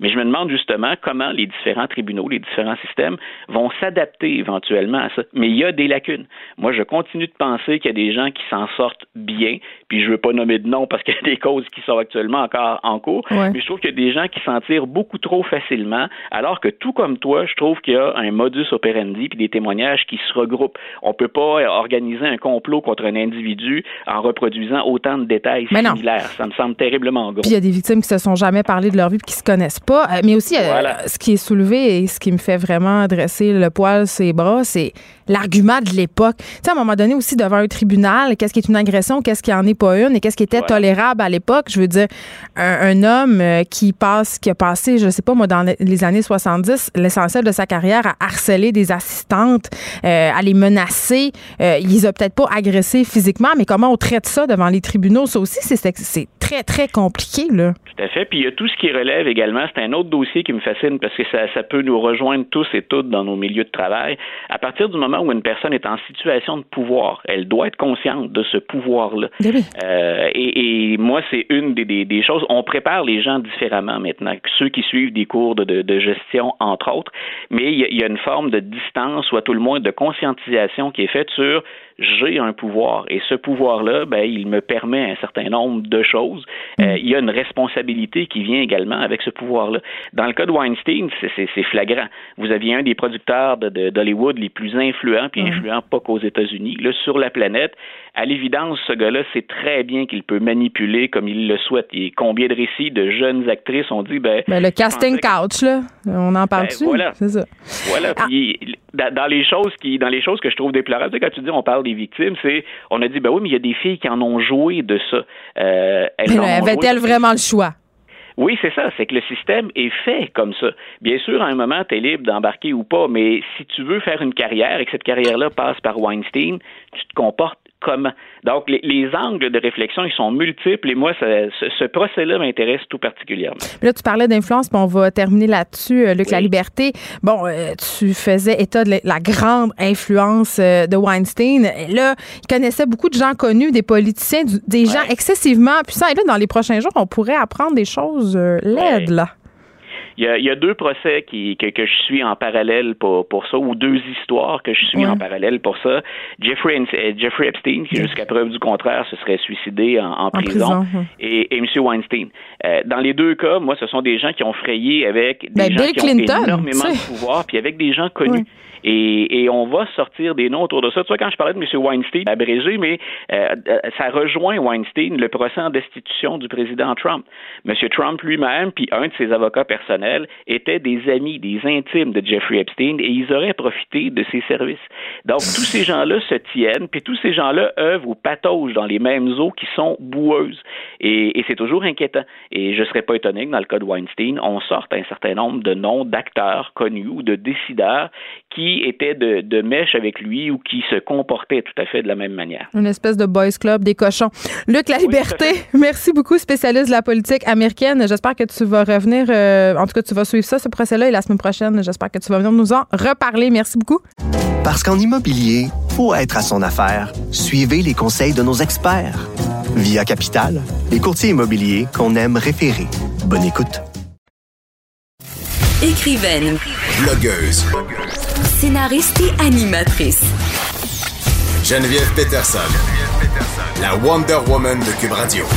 Plus de 150 000 enfants québécois de 0 à 4 ans, en grande partie des enfants vulnérables, ne fréquenteraient pas de services de garde. C'est du moins ce que nous apprend le rapport Agir pour que chaque tout petit développe son plein potentiel. C'est un rapport, par ailleurs, qui a été commandé euh, par notre ministre de la Famille, Mathieu Lacombe. Et je parle tout de suite des résultats de ce document-là avec les coprésidents du comité conseil, euh, Madame euh, Dagenet et Monsieur Jean-Pierre Monsieur Jean-Pierre président de l'organisme Avenir Enfants et Fanny Dagenet, directrice de l'Observatoire des Tout-Petits. Bonjour à vous deux. Bonjour. Bonjour. Euh, un rapport quand même de 92 pages, je crois, 96, si ma mémoire ne me trompe pas, qui euh, vraiment, vous avez euh, collaboré avec plusieurs organisations. quels sont vos principaux constats, Madame Dagenet? Ben écoutez, euh, d'abord, il faut préciser que ce n'est pas nécessairement un problème pour un tout petit de ne pas fréquenter des services éducatifs à la petite enfance comme des CPE, des maternelles ou des services euh, de garde privée il y a certains tout petits qui sont gardés à la maison ou par un, par un grand-parent ou par leurs parents. Par choix. Tout à fait, par choix, et ça se passe très, très bien pour eux. Ce ne sont pas ces enfants-là, évidemment, qui nous inquiètent. Ceux qui nous inquiètent, c'est ceux qui, pour toutes sortes de raisons, de barrières d'accès, ne peuvent pas avoir accès à ces services-là et pour qui ça aurait des effets bénéfiques. Et on sait que sur les euh, 156 000 qui ne fréquentent pas de services, bien, il y a une grande proportion là-dedans que c'est des tout-petits qui sont vulnérables, donc dans, qui vivent dans des milieux défavorisés, euh, des tout-petits qui sont issus de l'immigration ou encore des tout petits euh, qui peuvent euh, euh, avoir subi de la maltraitance. Et ces enfants-là, c'est ceux qui bénéficieraient le plus des effets positifs associés à la fréquentation de ce type de service-là. Et c'est vraiment la préoccupation qui est à la base de ce rapport. -là. Oui, ben c'est ça, monsieur, parce que ce que je comprends du rapport aussi, c'est que ces enfants-là qui sont en situation de vulnérabilité, ils sont en quelque sorte corrigez-moi si je me trompe, intraçable pour l'État. Ça veut dire qu'on n'a pas vraiment de données sur eux. On ne sait pas dans, vraiment dans quels environnements ils grandissent. On ne sait pas c'est quoi leurs besoins même. Ben, vous avez raison. En fait, c'était des constats. Donc, quand on parle de 150 000, déjà, il faut remettre des proportions parce que parmi ces 150 000-là, il y en a un grand nombre qui ont moins d'un an, donc qui sont chez eux en vertu du régime québécois d'assurance parentale, donc sont avec leurs parents, puis c'est mm. parfait comme ça. Euh, donc, c'est plus autour de 100 000 le nombre pour lequel on, a besoin de, de, fouiller plus la question. Mais euh, une des grandes difficultés, euh, c'était de réaliser que malgré qu'on a beaucoup de données au système d'éducation, santé, services sociaux, ministère de la Famille, mm. euh, les systèmes d'information sont pas faits pour communiquer les informations. Donc, c'est impossible de, de suivre la trajectoire des enfants. On a quelques enquêtes qui ont été faites, entre autres, par l'Institut de la statistique du Québec qui nous donne des informations. Donc, mm. on a fouillé, nous, près de 300 articles scientifiques, euh, beaucoup de documentation. C'est comme ça qu'on a, on est arrivé quand même, on s'est pas arrêté à, ce fait-là, à, trouver euh, davantage de précision. Mais on a insisté davantage sur les stratégies pour les rejoindre, ces enfants-là. Comme disait Fanny, donc on a identifié les barrières. Donc, comment jeter à terre ces barrières-là? Parce que les grandes majorités des barrières viennent des systèmes. Bien, eh, parce que là, c'est ça. Euh, vous l'avez brièvement évoqué tantôt, Madame Dagenet. Ces enfants-là ne fréquentent pas de CPE pour plein de raisons. Là, euh, puis je voudrais savoir c'est quoi ces raisons-là, bien évidemment. Mais ce que vous soulignez aussi dans le rapport, c'est que même si demain matin, le ministre de la Famille décidait de créer, je ne sais pas moi, 30 000 places en garderie, parce que, bon, on en manque de places en garderie, on le sait, ça réglerait pas le problème parce qu'il faut, il faut comme aller les chercher. Absolument. Et ça fait partie des recommandations qui sont présentées dans notre rapport. Donc, vraiment, d'aller à la rencontre des familles vulnérables et de les accompagner jusqu'aux services qui répondent le mieux à leurs besoins et aux besoins de leurs enfants. Et ça, ça peut être des services éducatifs à la petite enfance, mais ça peut être aussi des services qui sont offerts par le milieu communautaire. Donc, on se limite pas seulement là aux services de garde éducatif et évidemment d'essayer de d'améliorer l'accès la qualité, mais aussi d'adapter les services pour les tout petits des familles vulnérables parce que même si demain matin euh, ils se présentaient tous à la porte par exemple d'un CPE, ben c'est pas certain que les services qui sont existants actuellement seraient en mesure de bien répondre aux besoins spécifiques des tout petits vulnérables. On peut penser par mm. exemple à un quartier où il y a beaucoup d'immigrants, ben peut-être que ça prend un interprète pour faciliter la communication avec les parents. Euh, peut-être que on a ce système là, il faut aller les chercher ces, ces gens-là. Exactement. Euh, puis là, Monsieur Bon, comment qu'on fait pour aller chercher cette population-là? C'est une chose. puis il y a des populations aussi qui sont éloignées. Euh, on a évoqué la déclaration obligatoire de grossesse. On sait que dans certaines parties euh, du pays, de la province, c'est déjà en place, mais là, vous, vous, le suggérez à l'ensemble de la population. Moi, ça, ça me fait un petit peu tiquer. Est-ce que c'est un peu intrusif? Ben, en fait, non. D'abord, ça, se passe ailleurs dans plusieurs pays. On l'a vu en Australie, en France, à différents endroits. Le but, c'est pas d'entrer dans la vie privée des gens, c'est d'être en mesure de... c'est une, méthode de, prévention. Oui, mais il y a plusieurs familles qui s'y méfient. Dans les familles qui sont vulnérables, il me semble il faut tisser un lien de confiance avec eux. vous avez tout à fait raison. c'est pour ça qu'on ne mise pas uniquement sur la vie de grossesse. Ça, c'est une façon de s'assurer qu'on n'échappe pas un. Mais euh, ce qui est clair dans ce que Fanny apportait, c'est c'est que les gens doivent, tous les organismes doivent travailler de plus en plus ensemble. Puis c'est pas le cas en ce moment, beaucoup de monde en silo? Bien, il y a beaucoup de choses qui ont été faites à ce niveau-là, mais il y a encore beaucoup à faire. Donc, mm. les, centres de petite enfance ont besoin tantôt d'un centre de pédiatrie sociale, tantôt d'un organisme communautaire famille, tantôt, euh, comme l'a dit Fanny, d'organismes qui, qui, ont réussi à créer des, des, des liens avec certaines communautés euh, des premières générations d'immigrants. À certains endroits, on est face à la pauvreté, des, des parents qui ont des problèmes de littératie, qui, qui, qui vont... Donc, ça demande un changement de culture parce que on a beaucoup des systèmes qui demandent aux gens de venir à leur service alors que là, il faut renverser la, donne. Il faut que les services aillent au-devant. Faut les amener à Oui, les rencontrer, cogner à leur porte, aller les joindre s'ils sont, des fois, ils sont dans un organisme ah en particulier et c'est là où il faut commencer à créer des liens. Donc, vous avez tout à fait raison. Il, faut, il y a une méfiance. Il y a une méfiance. Donc, il faut bâtir avec des gens. C'est pour ça qu'on parle de travailleurs de proximité, des gens qui créent cette première, ce premier contact-là. Et ça va être la clé pour, euh, pour ouvrir les portes par la suite. J'ajouterais par rapport à la vie de grossesse, c'est que la recension des écrits est vraiment très riche sur comment aller rejoindre les familles vulnérables, puis quelles sont les barrières. Et vraiment, ce qui est recommandé, c'est d'établir un contact le plus tôt possible pour que tranquillement la relation de confiance puisse se développer. C'est certain que la période de la grossesse, en particulier quand c'est une première grossesse, la famille est en état d'ouverture par rapport aux gens qui pourraient les conseiller, les aider. On le sait tous, on est à la recherche d'informations quand on attend un mm. premier enfant parce que c'est nouveau pour nous. Donc, il faut profiter de cette fenêtre d'opportunité-là pour rétablir ce premier contact-là puis développer une relation de confiance qui va nous permettre de les accompagner. Oui, parce que plus on agit tôt, mieux c'est. On le sait, 27,7% des enfants qui arrivent en maternelle à 5 ans sont vulnérables. Donc, c'est quand même énorme. Ça a l'air de rien, mais c'est un, chiffre, en tout cas, qui, moi, comme, comme mère, euh, me préoccupe. Et tout, environ toutes les études nous montrent en ce moment que plus on agit tôt, plus on réduit, si on veut, euh, les différents problèmes qui pourront se présenter par la suite. Le décrochage scolaire. Fanny Dagenet, directrice de l'Observatoire des tout-petits. Jean-Pierre Hott, président de l'organisme Avenir Enfants. Merci d'être venu nous présenter les conclusions de votre rapport. On espère que le ministre va y trouver matière à réflexion. On l'espère aussi. Absolument. Merci. Merci beaucoup. Parce qu'en immobilier, pour être à son affaire, suivez les conseils de nos experts. Via Capital, les courtiers immobiliers qu'on aime référer. Bonne écoute. Les effronter. Avec Geneviève Peterson. Les vrais enjeux, les vraies questions. Vous écoutez Les effronter. Hey, la gang, je veux juste vous dire qu'en ce moment, il y a mon pire cauchemar euh, qui se déroule. Il y a 200 skieurs qui sont coincés, tu sais, dans le télésiège, là, sont poignés là, OK? dans une station de ski.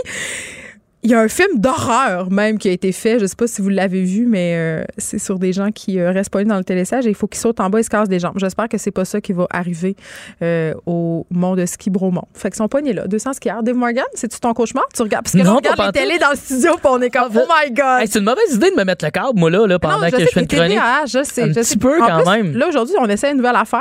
Ben, en tout cas, on te laissé faire. Tu as plusieurs sujets. J'ai aucune idée de ce dont tu vas parler. Je sais juste que c'est insolite. c'est Adlib. C'est ma. Je pense que j'ai le droit une semaine par mois de Adlib, de parler de plein plein de trucs parce que des fois, aller en profondeur, tu le sais, c'est pas ma force. non, ben. Fait que j'aime ça être en surface de plein plein de trucs. OK, ben, vas-y donc. Ben, en fait, c'est que j'aimerais ça titiller ton opinion sur plein d'affaires que j'ai vécues comme cette semaine. Comme là, j'ai écouté comme un bon douchebag en moi parce qu'on a tout un petit douchebag, douchebag en, en Ah, soi. moi, elle est vraiment là. là. Elle est là, Ma hein? douchebag, Ta douchebaguesse? elle est Je incroyable. pense qu'on dit douchebaguesse, mais Ben, c'est à voir. je- Moi, c'est. J'ai décidé que je disais douchebag parce que je trouve ça drôle. Douchebag? Au, au gym, elle est vraiment là. Ah ouais? J'aime ça, tous les petits exercices épouvantables. Ben moi, j'ai fait. euh, mon, mon activité n'était pas d'aller au gym, c'était d'écouter le UFC. Là, tu écoutais Conor McGregor? Non, notre collègue Master Bugarici l'a écouté, il l'a commenté, mais moi, c'est Ah pas ouais? quelque chose que j'aime regarder. On dirait que j'ai mal pour eux autres. Ben, Je suis pas bien. absolument, absolument. Mais Tu sais, je suis comme la fille qui fait OK, ah, c'est fatigant, ça. Je le sais, je peux pas me Ah, gérer. T'es la fille au pub, là, que t'es comme, pas, vas-tu fermer sa boîte ou crisser son camp? Ah non, mais moi, je serais pas au pub en train d'écouter ça. Je, ferais pas ça aux gens. Tu comprends? Moi, je suis la fille qui se tient après la petite poignée, là. Ouais. Tu sais, la poignée de char, là, du côté. Hey, d'ailleurs. Ah ouais, t'es une petite. euh, T'as l'air arrogante et. Non, euh, mais c'est moi qui conduis d'habitude. Fait que quand, je laisse mon chum conduire, genre, je, je pensais que t'étais une casse-cou, moi. Non, pas, non, non, vraiment pas. Je me tiens après la petite poignée, puis j'ai remarqué que la petite poignée, c'est une petite poignée sexiste. Il y en a pas de l'autre bord. C'est quoi cette Mais histoire-là? si c'est le gars qui conduit, il n'y a pas de poignée du côté. euh, tu moi, dans ma tête, la poignée là, de- du bar euh, passager. là, C'est toi qui es auquel- sexiste, c'est que t'es en train de dire qu'il y a un côté pour les sexes Non, dans auquel les, les, les matantes s'accrochent. là. Moi, je m'accroche Ouais. après ça quand j'ai peur en char. Ben, le conducteur, pourquoi il n'y en a pas ou la conductrice? Parce qu'il faut qu'il tienne le volant? Non, je comprends, mais s'il veut sortir du char puis il y a de la retraite, n'a pas, lui, de poignée. Chris, elle est faite pourquoi, cette poignée-là? Ben, il est fait pour quand quelqu'un a peur, se, se Mais non, c'est tenir en c'est cas pas de. poignée de la peur. Moi, moi je vais mettre le- mon recherchiste là-dessus, Frédéric Moca. À Ben, quoi sert la plaît. Non, mais sérieux, on- personne ne s'est jamais posé la question. À quoi sert la petite juste d'un bord? Ben, écoute, moi, je tiens le volant de l'autre bord. Fait que c'est, pour moi, c'est ça la réponse. OK, fait que, mais c'est pas là qu'on s'en allait. Non, c'est pas hein? là qu'on s'en allait. Je parlais de UFC. Et euh, je l'ai juste dit comme un, un petit bad boy, je l'ai streamé. Je me suis dit, tant qu'à être un petit douchebag. Ben, je vais pirater, je vais aller à ton show du monde, je vais le filmer puis je vais le mettre sur Instagram. Ouais, mais là, ça, c'est des millions de dollars. Justement, je suis Bon, pas d'accord hey. avec ça, moi. Ben là, en plus, un combat, un combat qui a duré 40 secondes, on va se le dire. vrai, hein? À quoi bon payer 75 dollars pour vrai pour l'écouter sur Indigo? Bonjour, euh, les gens d'Indigo qui ont payé. Est en régie en ce moment. Il est en euh, régie? Il a le goût de s'en venir, il fait des, il fait des fuck you Ah, il l'a payé, hein, lui. Ah, il s'est fait entourlouper. Mais c'est pas grave, c'est plein de cash, ça. C'est plein de cash, Bucarici. Ça vend de la gainer, il faut le cher. Fait qu'il y a les moyens. En tout cas. OK, fait que t'as écouté ça, c'est bien le fun, mais pas tant. Mais moi, le streaming, ben, justement, Le je, je streaming. me demande c'est quoi les conséquences du streaming? C'est Ben, là que je voulais en venir. énormes, les conséquences du streaming. Hey, mais tout le monde, ce soir-là, sur Facebook, j'en ai même pas demandé, j'en avais 12 je liens. le sais. En live, là, Ok. pense statut en inbox, Bon. là. C'est quoi les conséquences? Je le sais pas, mais. euh, Le FBI va descendre chez nous? Mais ça arrive, il t'envoie des lettres très épeurants. Moi, l'année passée, euh, on a streamé avec Marie-Pierre Caillé, ici, recherchiste, le Super Bowl. Ah Chez. Pierre-Yves McSween, juste le dire. Et depuis ce temps, depuis ce temps, et là, son ordi bug. Il est obligé d'amener son, son ordi chez les docteurs d'ordi. Donc, on a payé très cher notre euh, infraction. Ah ouais, mais est-ce que c'est ça ou les autres sites louches qu'elle va voir quand vous êtes pas là? Non, Ça, il c'est va voir des sites là juste avec moi. Ah ouais? C'est ça qu'il dit. Ben, c'est peut-être ça. OK, c'était, l'ordi de Pierre-Yves. Ouais! Il a commis un crime. On dirait qu'on est d'accord, puis il veut pas payer. Eh non, On non, dirait que il- ça passe. Il est full contre ça. Non, pour vrai, là, il a fallu qu'on se mette à deux pour le convaincre. Ah ouais? Puis là, la seule façon dont on l'a convaincu, c'est on a dit Hey, s'abonner au câble, c'est vraiment cher. Là, Et voilà. accepté. C'était la seule fois. Puis je l'ai regretté. Ben, moi, j'ai vraiment pas regretté de streamer mon combat qui a duré Non, mais je 40 comprends, secondes. là, on, a, on a moins de, de scrupules. à- Mais ton à film un- qui sortira, je vais pas le streamer. C'est ça. On- Je- ça, tu faut comprends, c'est d'autres choses. Parce que le contenu québécois en ce moment on- il est en crise, là, faut pas se cacher, tu sais. Ouais, exactement. Fait qu'on peut pas. Bon, Puis là aussi, me texte, ben, pas content que j'ai raconté ça. frustré, hein? Oh non, oh non. Mais je suis content de brasser des petites choses aussi comme ça parce que en venant ça, cette semaine pour ma dans je mon couple. sème la zizanie, je mets de la merde un peu partout puis je me demande eh, suis-je utile? Je me suis posé cette question là cette semaine. Il y a un moment donné? Ben, suis-je utile en général dans la vie? Tu te poses pas cette question-là, toi, des fois? Non, moi, je sais que je suis utile. Je suis utile chaque jour ici en, en apprenant les nouvelles aux gens, tu sais, en... Mais moi, je crois que c'est Ben. utile d'avoir réalisé que je ne suis pas utile. Pour vrai, je, je suis Non, mais honnêtement, je je suis d'accord avec toi. On est tous interchangeables. Vraiment. Vraiment? Tu sais, je pense que dans la vie, là, à un moment donné, là, quand, sais, un des premiers signes que tu dérapes et que ton ego devient démesuré, c'est quand tu dis, hey, personne pourrait faire ce que je fais. Ben oui. Ben, moi, Il y a tellement. qui pourrait faire ce que je fais. je suis dans le divertissement, t'imagines? là? Tu sais, je veux dire, toi, tu donnes de l'information, ce qui est Ben, pas important. juste, je sacre aussi, puis je révèle Oui, oui. des grands pans de ma vie privée. Mais moi, cons- considérant qu'il y a des gens bien meilleurs que moi dans le divertissement, j'ai l'impression que je ne sers pas à grand-chose. Et je pense que c'est Ben, important meilleur? de le tu réaliser. dis ça, t'as donc ben pas de self-esteem. Non, j'en ai, puis je pense que je suis super bon dans ce que je fais, mais on est beaucoup là en ce moment. Là. Je suis privilégié de pouvoir gagner ma Alors, vie en faisant de quoi qui qu'il est y a pas si utile. au Québec, vraiment? Non, c'est pas là-dedans que je me lançais pendant OK, moi oui. J'étais plus dans la- au Québec? Oui, je crois qu'il y en a énormément, mais tout le monde y trouve son compte. Puis c'est ça, Ben, il y a y comme un triage là, qui se fait là. Mais oui, oui. Puis si t'aimes pas, ben quelqu'un qui, qui, qui, qui est pas bon, ça, ça, ça sait rapidement, puis tu fais plus de scène. Là où je voulais en venir, c'est plus, je suis content de réaliser ça en fait. Je voulais pas, justement, j'ai amené, j'ai amené ça de l'inverse. Je me suis dit pourquoi pas être heureux de réaliser que je sers pas à pas grand chose. Est-ce que lu l'alchimiste de Paolo Coelho? C'est ça qui se passe? Ah, t'es, toujours en train de me démasquer, toi. J'ai pas moyen de faire des petites, des petites thèses de quelque chose. sans- J'ai lu ça il y a longtemps, puis c'est un peu là. C'est, c'est- ça a parti de ça, pour vrai. Eh bien, c'est une joke! C'est semi une blague. C'est, Oh c'est pour vrai, c'est un petit fondement de C'est ça. le pire des quétaines. Je te parler. Va-t'en. Mais non, mais c'est bien de le réaliser parce que quelqu'un qui trouve qu'il est trop important devient un influenceur. C'est ça que je voulais faire. Ah. Je trouve que c'est une bonne blague quand Ouais, même. euh, je pense que celle-là, tu pourrais la garder pour je vais la spectacle. garder. Bon, ben parfait. Tu sais, gars, ça sert à ça aujourd'hui. Je teste deux, trois Hey, je gags. trouve que sur ta photo de spectacle, tu te ressembles pas. OK, on peut, parlons-en. T'as, t'as comme, t'es comme trop beau. Mais t'es beau, là. Ben voyons donc, calique. Je le sais. T'es, t'es comme vraiment chaud. J'étais comme, oh my God. Laquelle photo? Ben, ta photo de promotion de spectacle, là. Ben, il y en a une, je suis tout nu, ou l'autre, euh, ça, c'est ma l'autre, grosse face. tout nu, puis ta grosse face aussi. Ah ouais, tu trouves que... je- Ah, mais moi, tu vois, celle de nue, j'aurais Très pris vendeur. un petit deux semaines de plus de gym. Ouais, mais je comprends. T'es comme Marc-Pierre Morin, t'as des problèmes avec ton corps? Ben, euh, exactement. Puis ça aussi, je voulais en parler, je me trouve gros. Je me, je me- Arrête de dire ça! je me trouve... je- Pour les sérieusement, personnes qui sont vraiment grosses, là, c'est insultant. je pense que je suis un mince dans un corps de gros. Il y a des hommes dans un corps de femme qui font un changement de. Je pense, moi, il me faudrait une opération bariatrique, mais comme de inversée. T'as pas le droit de dire ça. Pas de droit, Non, c'est pas, c'est pas, c'est pas politiquement correct, quoi. C'est- Mais pour vrai, je pas le sais que je ne suis pas socialement considéré comme un gros. Je le comprends, mais quand moi, je pense à un gros, le premier sur ma liste, c'est toujours à moi, je pense. OK, mais c'est ça. Donc, épouvantable. t'as- on revient à ton problème d'estime de toi. C'est peut-être, c'est peut-être tout ça, en fait, la chronique d'aujourd'hui. Non, mais je Mon estime tantôt, euh, personnelle. tu sais, je parlais de Marie-Pierre Morin, puis je disais, on est soumis quand même à des standards, puis je comprends que ça nous joue dans la tête, tu sais, puis qu'on peut devenir un peu, comment dirait-on, obsédé. Puis, mais ça touche de plus en plus de gars, puis t'en es la preuve vivante. Ça n'a aucun sens comment j'y pense pratiquement à tous les jours. Mon corps. les jours? Ah, pour vrai, oui. Ton corps? Je regarde mon corps en sortant de la douche, puis je fais Ah man, va courir. Je me trouve euh, pour vrai, puis je pense Ah, pas man, être désagréable visuellement, mais Mais là, moi, je me trouve, je me trouve laide. Je me trouve laide? Je me trouve pas en shape. Je suis jamais satisfait de ce- de ce- du corps que j'ai. C'est épouvantable, je le sais. Il y, a, il y a une longue thèse à faire là-dessus, puis je le sais que ça devient de l'espèce de pression des, des réseaux sociaux, Instagram, des Mais gars avec des clair. six-packs. C'est clair. Puis je disais euh, dans le truc du Journal de Montréal sur Marie-Pierre Morin, elle parlait qu'elle était- beaucoup dans des comptes de fitness puis tout ça. Puis moi, j'en remarque là, que même si je disais que ça avait aucune influence puis que je m'en foutais puis que j'étais capable de faire la part des choses, puis je sais que ces filles-là, écoute, tu vois les traces de doigts de, de, de changement de Photoshop, là, tu Ouais. les vois littéralement. On Ça embarque. rentre- ça rentre dans ma tête. Fait que j'ai décidé hier soir, je me suis désabonnée tout ça. Parce que Wow. sérieusement, puis j'ai décidé d'arrêter de faire euh, manger cette eau puis tout ça, le garde, ça va faire. Moi, j'ai peur des unfollow parce qu'ils ont beaucoup de, de- de- de gens qui suivent. Fait que si les gens voient que je les suis pas, ils vont s'arrêter Ah. De me suivre. C'est une espèce, euh, c'est aliénant. Mettons, je pense pas qu'Elisabeth Rioux, elle se demande le jour puis le soir, mettons la nuit, là, si Dave Morgan la suit. Je suis pas mal certain qu'elle y pense.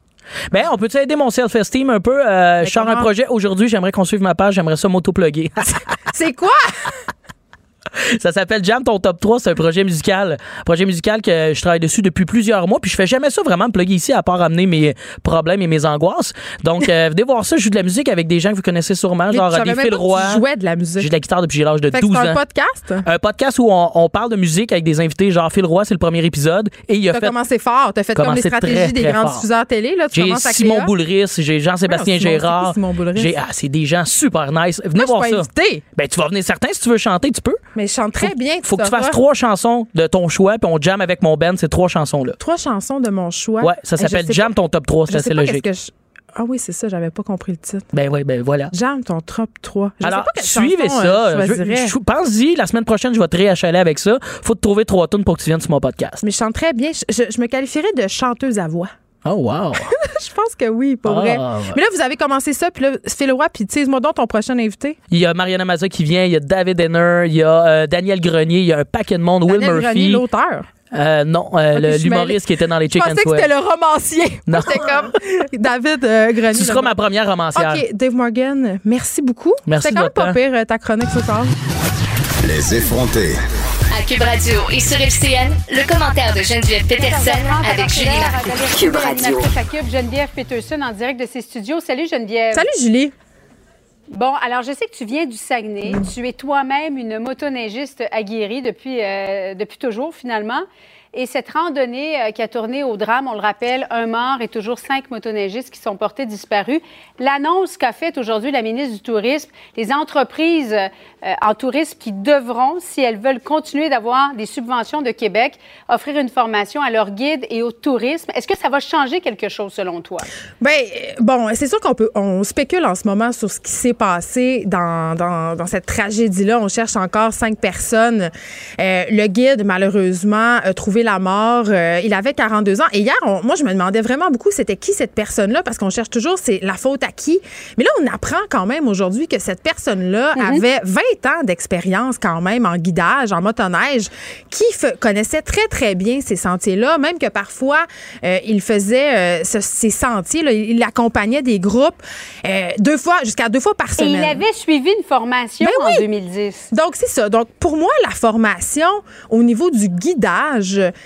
ce n'est pas nécessairement, selon moi, ce qui va venir euh, corriger le problème parce que euh, ce type d'incident-là, si on veut, des guides euh, qui, qui- avec, à qui arrivent des avaries, ça arrive très rarement. Par contre, au niveau des touristes, au niveau des gens qui sont peu habitués à faire de la motoneige, là, je trouve que ça vient vraiment à point parce que moi, tu le dis, j'en ai fait beaucoup de motoneige et je suis moi-même allée chercher des Français et autres touristes de la motoneige perdus sur la ZEC au Saguenay parce que souvent, ce qui se passe, c'est que les touristes louent des machines, soit à des pourvoiries, soit à des concessionnaires. On leur donne les clés et bing, bang, boom, tu t'en vas avec ça. Ce sont des machines, un, très, très puissantes. Certains modèles vont jusqu'à 200 km heure. Ce sont de véritables petites bombes. Et en plus, là, tu es amené à aller te promener en hiver, en forêt, dans des sentiers qui sont ba- balisés, pardon, mais pas nécessairement, c'est pas clair pour tout le monde. Il peut neiger. Donc, le problème, selon toi, c'est la méconnaissance du terrain, là. Ben, la méconnaissance du terrain, un, mais aussi, euh, on sous-estime les dangers de la forêt en hiver et aussi les espaces parce que remettez-vous dans la peau d'un Français qui arrive ici. C'est inconcevable dans sa tête qu'il y ait de si grands espaces, c'est-à-dire que parfois, entre deux points, il y a genre 700 kilomètres. Tu sais, donc, eux, ils pensent qu'ils s'en vont se promener et que s'ils se perdent, c'est pas grave, ils vont trouver refuge dans un chalet. Mais c'est pas ça. Et, et à chaque hiver, malheureusement, il y a des morts, il y a des blessés. Et là, on n'a pas encore parlé euh, du fait que parfois, quand on est dans les bois, on a l'impression que les lois de la vie civile ne s'appliquent pas. Donc, beaucoup de vitesse, beaucoup d'alcool. Et comme je le disais tantôt, Julie, ce sont des machines excessivement puissantes. Des fois, les gens font de la vitesse et il arrive ce qui arrive. Il y a des morts qui pourraient être évitables et évitées chaque, an- chaque année. Et je trouve en plus que ça jette un peu euh, euh, un noirceur sur ce sport-là qui est déjà victime de préjugés. Parce qu'en immobilier, pour être à son affaire, suivez les conseils de nos experts. Via Capital, les courtiers immobiliers qu'on aime référer. Bonne écoute. Écrivaine, Blogueuse. Scénariste et animatrice. Geneviève Peterson. La Wonder Woman de Cube Radio. Le livre Sauve ta bouffe vise à s'attaquer au gaspillage alimentaire, un sujet vraiment très à la mode et nécessaire par les temps euh, qui courent et on nous donne dans ce livre-là des trucs pour sauver la nourriture euh, qu'on jette au vidange un peu trop souvent à notre goût. Je parle tout de suite avec Marianne Garnier, chargée de projet pour les Amis de la Terre de Québec, qui ont écrit Sauve ta bouffe. Bonjour, Madame Garnier. Bonjour. Premièrement, pour vrai, j'ai envie de dire enfin un livre sur les fameux Touski. oui, effectivement, les tout skis, ça nous sauve de bien des choses, de, beaucoup de pertes euh, alimentaires. Donc, c'est toujours euh, utile de se garder un, ou deux repas dans la semaine pour passer les aliments qui restent dans le frigo. Ben oui, parce que souvent aussi, on ne sait pas quoi faire. Donc, ce livre-là, il y a quelques recettes de tout ski, mais pas que. Et j'ai envie, euh, parce que l'autre fois, je parlais avec la gang de la table des chefs et vraiment, une de leurs marottes, c'est le gaspillage alimentaire. Et vraiment, ils ont déboulonné un de mes préjugés, c'est-à-dire que le gaspillage alimentaire, c'est l'apanage, si on veut, des grandes surfaces, des grandes entreprises. Euh, mais non, nous aussi à la maison, on est de très grands gaspilleurs. Euh, oui, effectivement. Ben, c'est sûr que selon la plus récente étude euh, en janvier 2019, euh, le gaspillage dans les ménages, là, ça équivaut à environ 21% euh, de, c'est énorme. l'ensemble du gaspillage. Oui, c'est énorme. Euh, mais avant, les chiffres étaient plus grands. avant, c'était 47 qui étaient attribués aux ménages. Donc, c'est quand même une bonne nouvelle pour les mangeurs. mais là, c'est ça, on s'est rendu compte qu'il y avait beaucoup de gaspillage aussi qui se faisait dans l'industrie, surtout au niveau de la transformation. Puis on est dans une crise en ce moment. on, on est dans la lutte aussi contre les changements climatiques. Le gaspillage alimentaire, ça a un impact environnemental. Là ça a des, des impacts majeurs euh, par rapport à l'environnement. Euh, comme ça, là, euh, si le gaspillage alimentaire est un pays, ce serait le troisième plus gros producteur de gaz à effet de serre. Vraiment? oui, après les États-Unis et la Chine. donc, parce que la nourriture, là, dans les sites d'enfouissement, quand elle se décompose, se désintègre, mais ça produit du méthane, qui est un gaz 25 fois plus puissant que le CO2 en termes de réchauffement global. donc, c'est entre autres de là que proviennent les gaz à effet de serre, mais c'est aussi tous les étape de production des aliments, là, que ce soit euh, directement dans les champs, l'eau douce qui est utilisée, euh, tout le transport aussi. Euh, donc, il y a toute l'énergie qui a été nécessaire à faire pousser les aliments. Donc, tout ça est pris en compte là, dans, dans l'empreinte environnementale du gaspillage. Madame Garnier, je pense qu'on est tous et toutes à la même place. Là. On cherche un peu des solutions, on, on est conscient du problème, mais malgré tout ça, euh, moi, à chaque semaine, et je sais que je ne suis pas la seule, ça me fait mal au cœur parce que je jette des aliments. Tu sais, la petite laitue fripée, là. Mm-hmm. Puis là, je me dis, pourquoi je fais ça? Puis il y a plein d'hypothèses, évidemment. On regarde pas ce qu'on a dans notre frigidaire, on achète des trucs en dos. Mais aussi, je pense qu'on a un peu perdu l'habitude de cuisiner avec ce qu'on a dans notre réfrigérateur parce que l'offre alimentaire est immense. Oui, l'offre alimentaire est immense, puis en même temps, bien, comme vous dites, euh, on, on, cuisine beaucoup moins qu'avant. Mm. Euh, donc, euh, souvent, on se retrouve avec des choses, puis là, oups, on ne sait pas quoi faire parce qu'on soit qu'on a l'habitude de, de, suivre une recette à la lettre ou on achète du prêt à manger.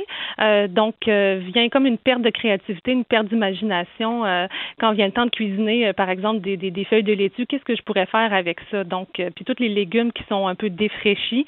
Madame? Oui. Ah, OK, oui. je vous écoute. c'est bien silencieux, fait que c'est ça. J'ai pas raccroché. OK, parfait. Euh, donc, oui, c'est ça. Donc, qu'est-ce qu'on peut faire avec les aliments un peu défraîchis? Donc, euh, c'est ça. Il y a vraiment une perte de connaissances là, liée euh, aux aliments en général. Mais avant qu'on se rende à la petite feuille de laitue fripée, là, parce que dans ce livre-là, il y a des astuces aussi de conservation qui nous permettent de conserver justement nos aliments plus longtemps. Est-ce que vous pouvez nous en donner quelques-unes? Euh, des, euh, par rapport aux fiches? Ben, par exemple, la congélation, on a ça, c'est quelque chose euh, parfois qu'on met un peu de côté. Là.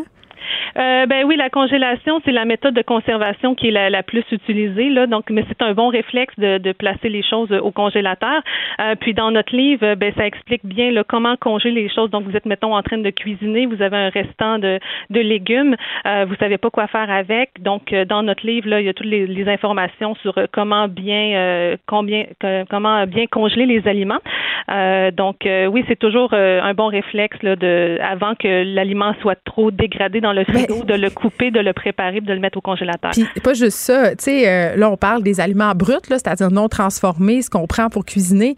Mais j'ai envie de dire, tu sais, on le fait tout ça, là. Il y a le petit reste du petit plat, là, qu'on se dit, on le met dans un plat, puis là, oups, on l'oublie là, une semaine et demie, il est plus bon. Congelons-le donc tout de suite. Oui, pourquoi pas, effectivement. Donc, c'est de, de tenir un niveau d'attention à, nos aliments euh, sur le comptoir, euh, mais aussi dans le frigo. Donc, euh, comme vous dites, là, des fois, on est un petit peu en, déni. Là. On sait qu'on le mangera pas, mais on le laisse là quand même. Donc, plutôt que de rester dans le déni, il vaut mieux le mettre au congélateur. Gérons notre frigidaire. Marianne Garnier, merci. Je rappelle le titre du livre Sauve ta bouffe. C'est publié aux éditions Goélette. C'est présentement disponible. Il y a une préface d'Emmanuel Bilodeau quand même. Merci beaucoup de nous avoir parlé. Merci à vous. Bonjour. Écrivaine. Blogueuse. Scénariste et animatrice. Geneviève Peterson, la Wonder Woman de Cube Radio.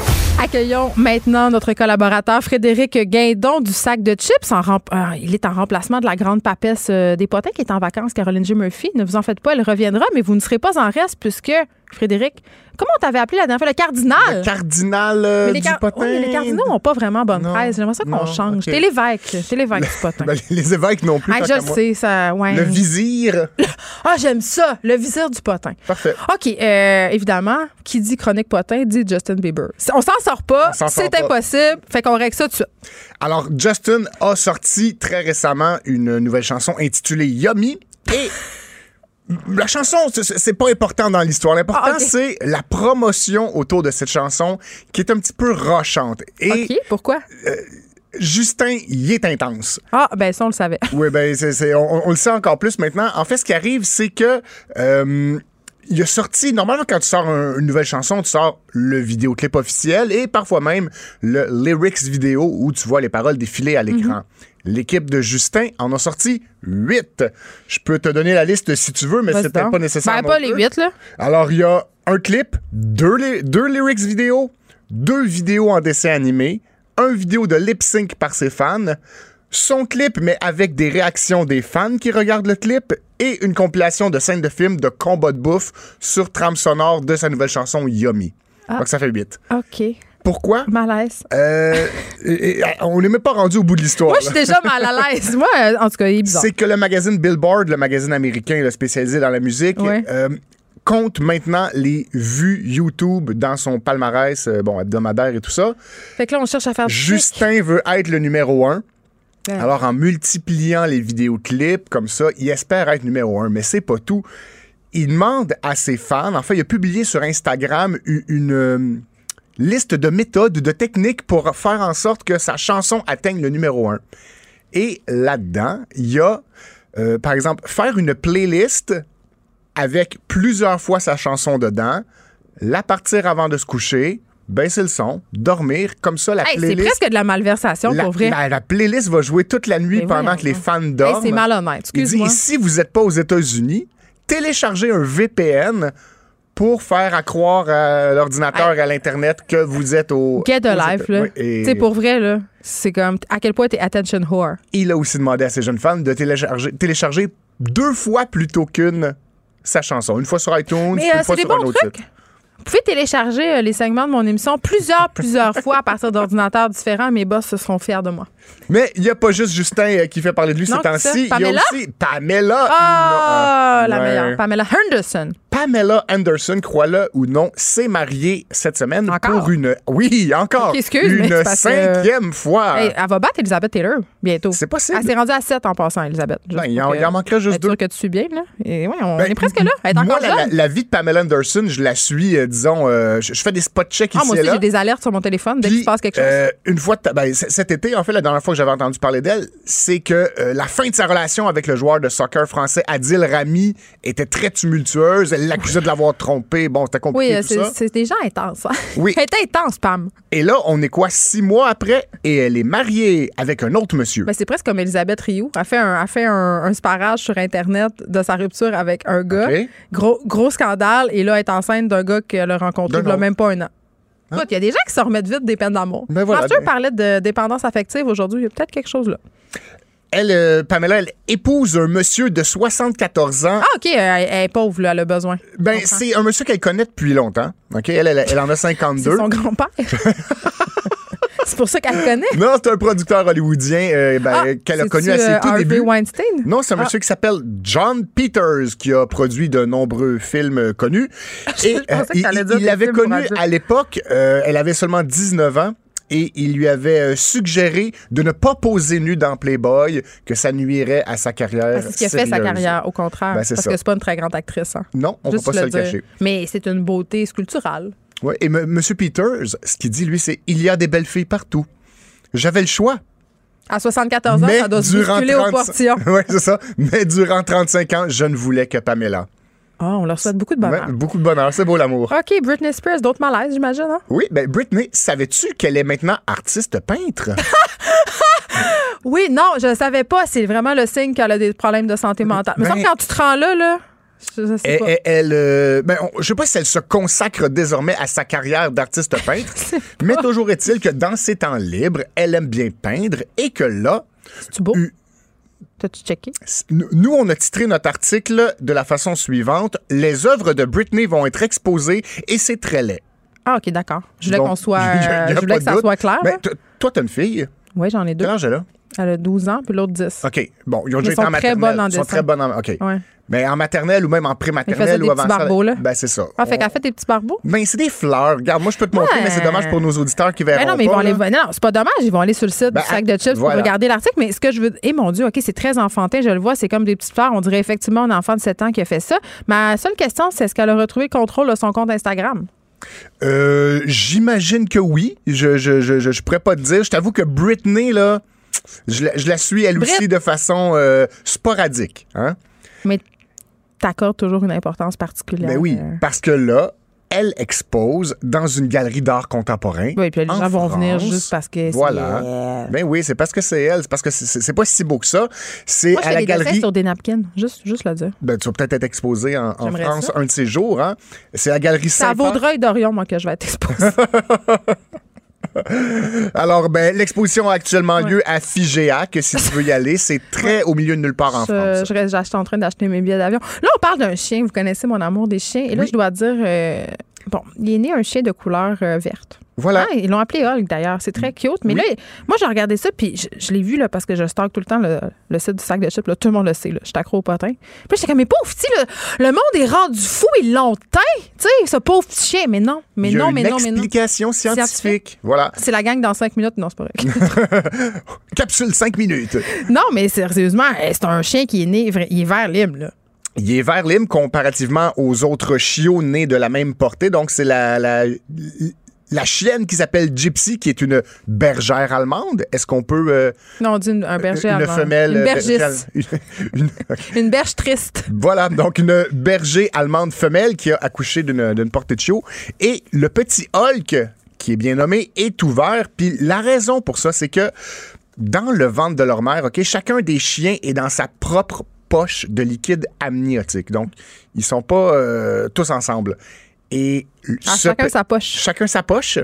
Et lui, Hulk, dans sa petite poche, il a déjà laissé aller son méconium. Il a fait Hein? caca. Il a fait caca. Le méconium, c'est le premier caca d'un bébé né naissant. enduit de caca vert fluo. J'adore ça. Ben, le caca devait être vert brun et puis ça ah, le teint non, son poil. OK, c'est très cute. J'espère euh, que ça un- va. Ça part, c'est ça qu'on Ça a dit. part. Après plusieurs toilettages, il, il sera plus vert, il va être euh, blanc. Je veux juste dire, parce que les gens ont le droit de savoir, Frédéric Guindon, que je- pendant que tu me parlais du chiot vert qui s'appelle Hug, je suis allée voir le compte Instagram de Britney Spears. Elle a pas eu l'air, elle a pas l'air d'avoir retrouvé le contrôle. La dernière photo, c'est une rose blanche. Donc, euh, C'est d'une tristesse inouïe.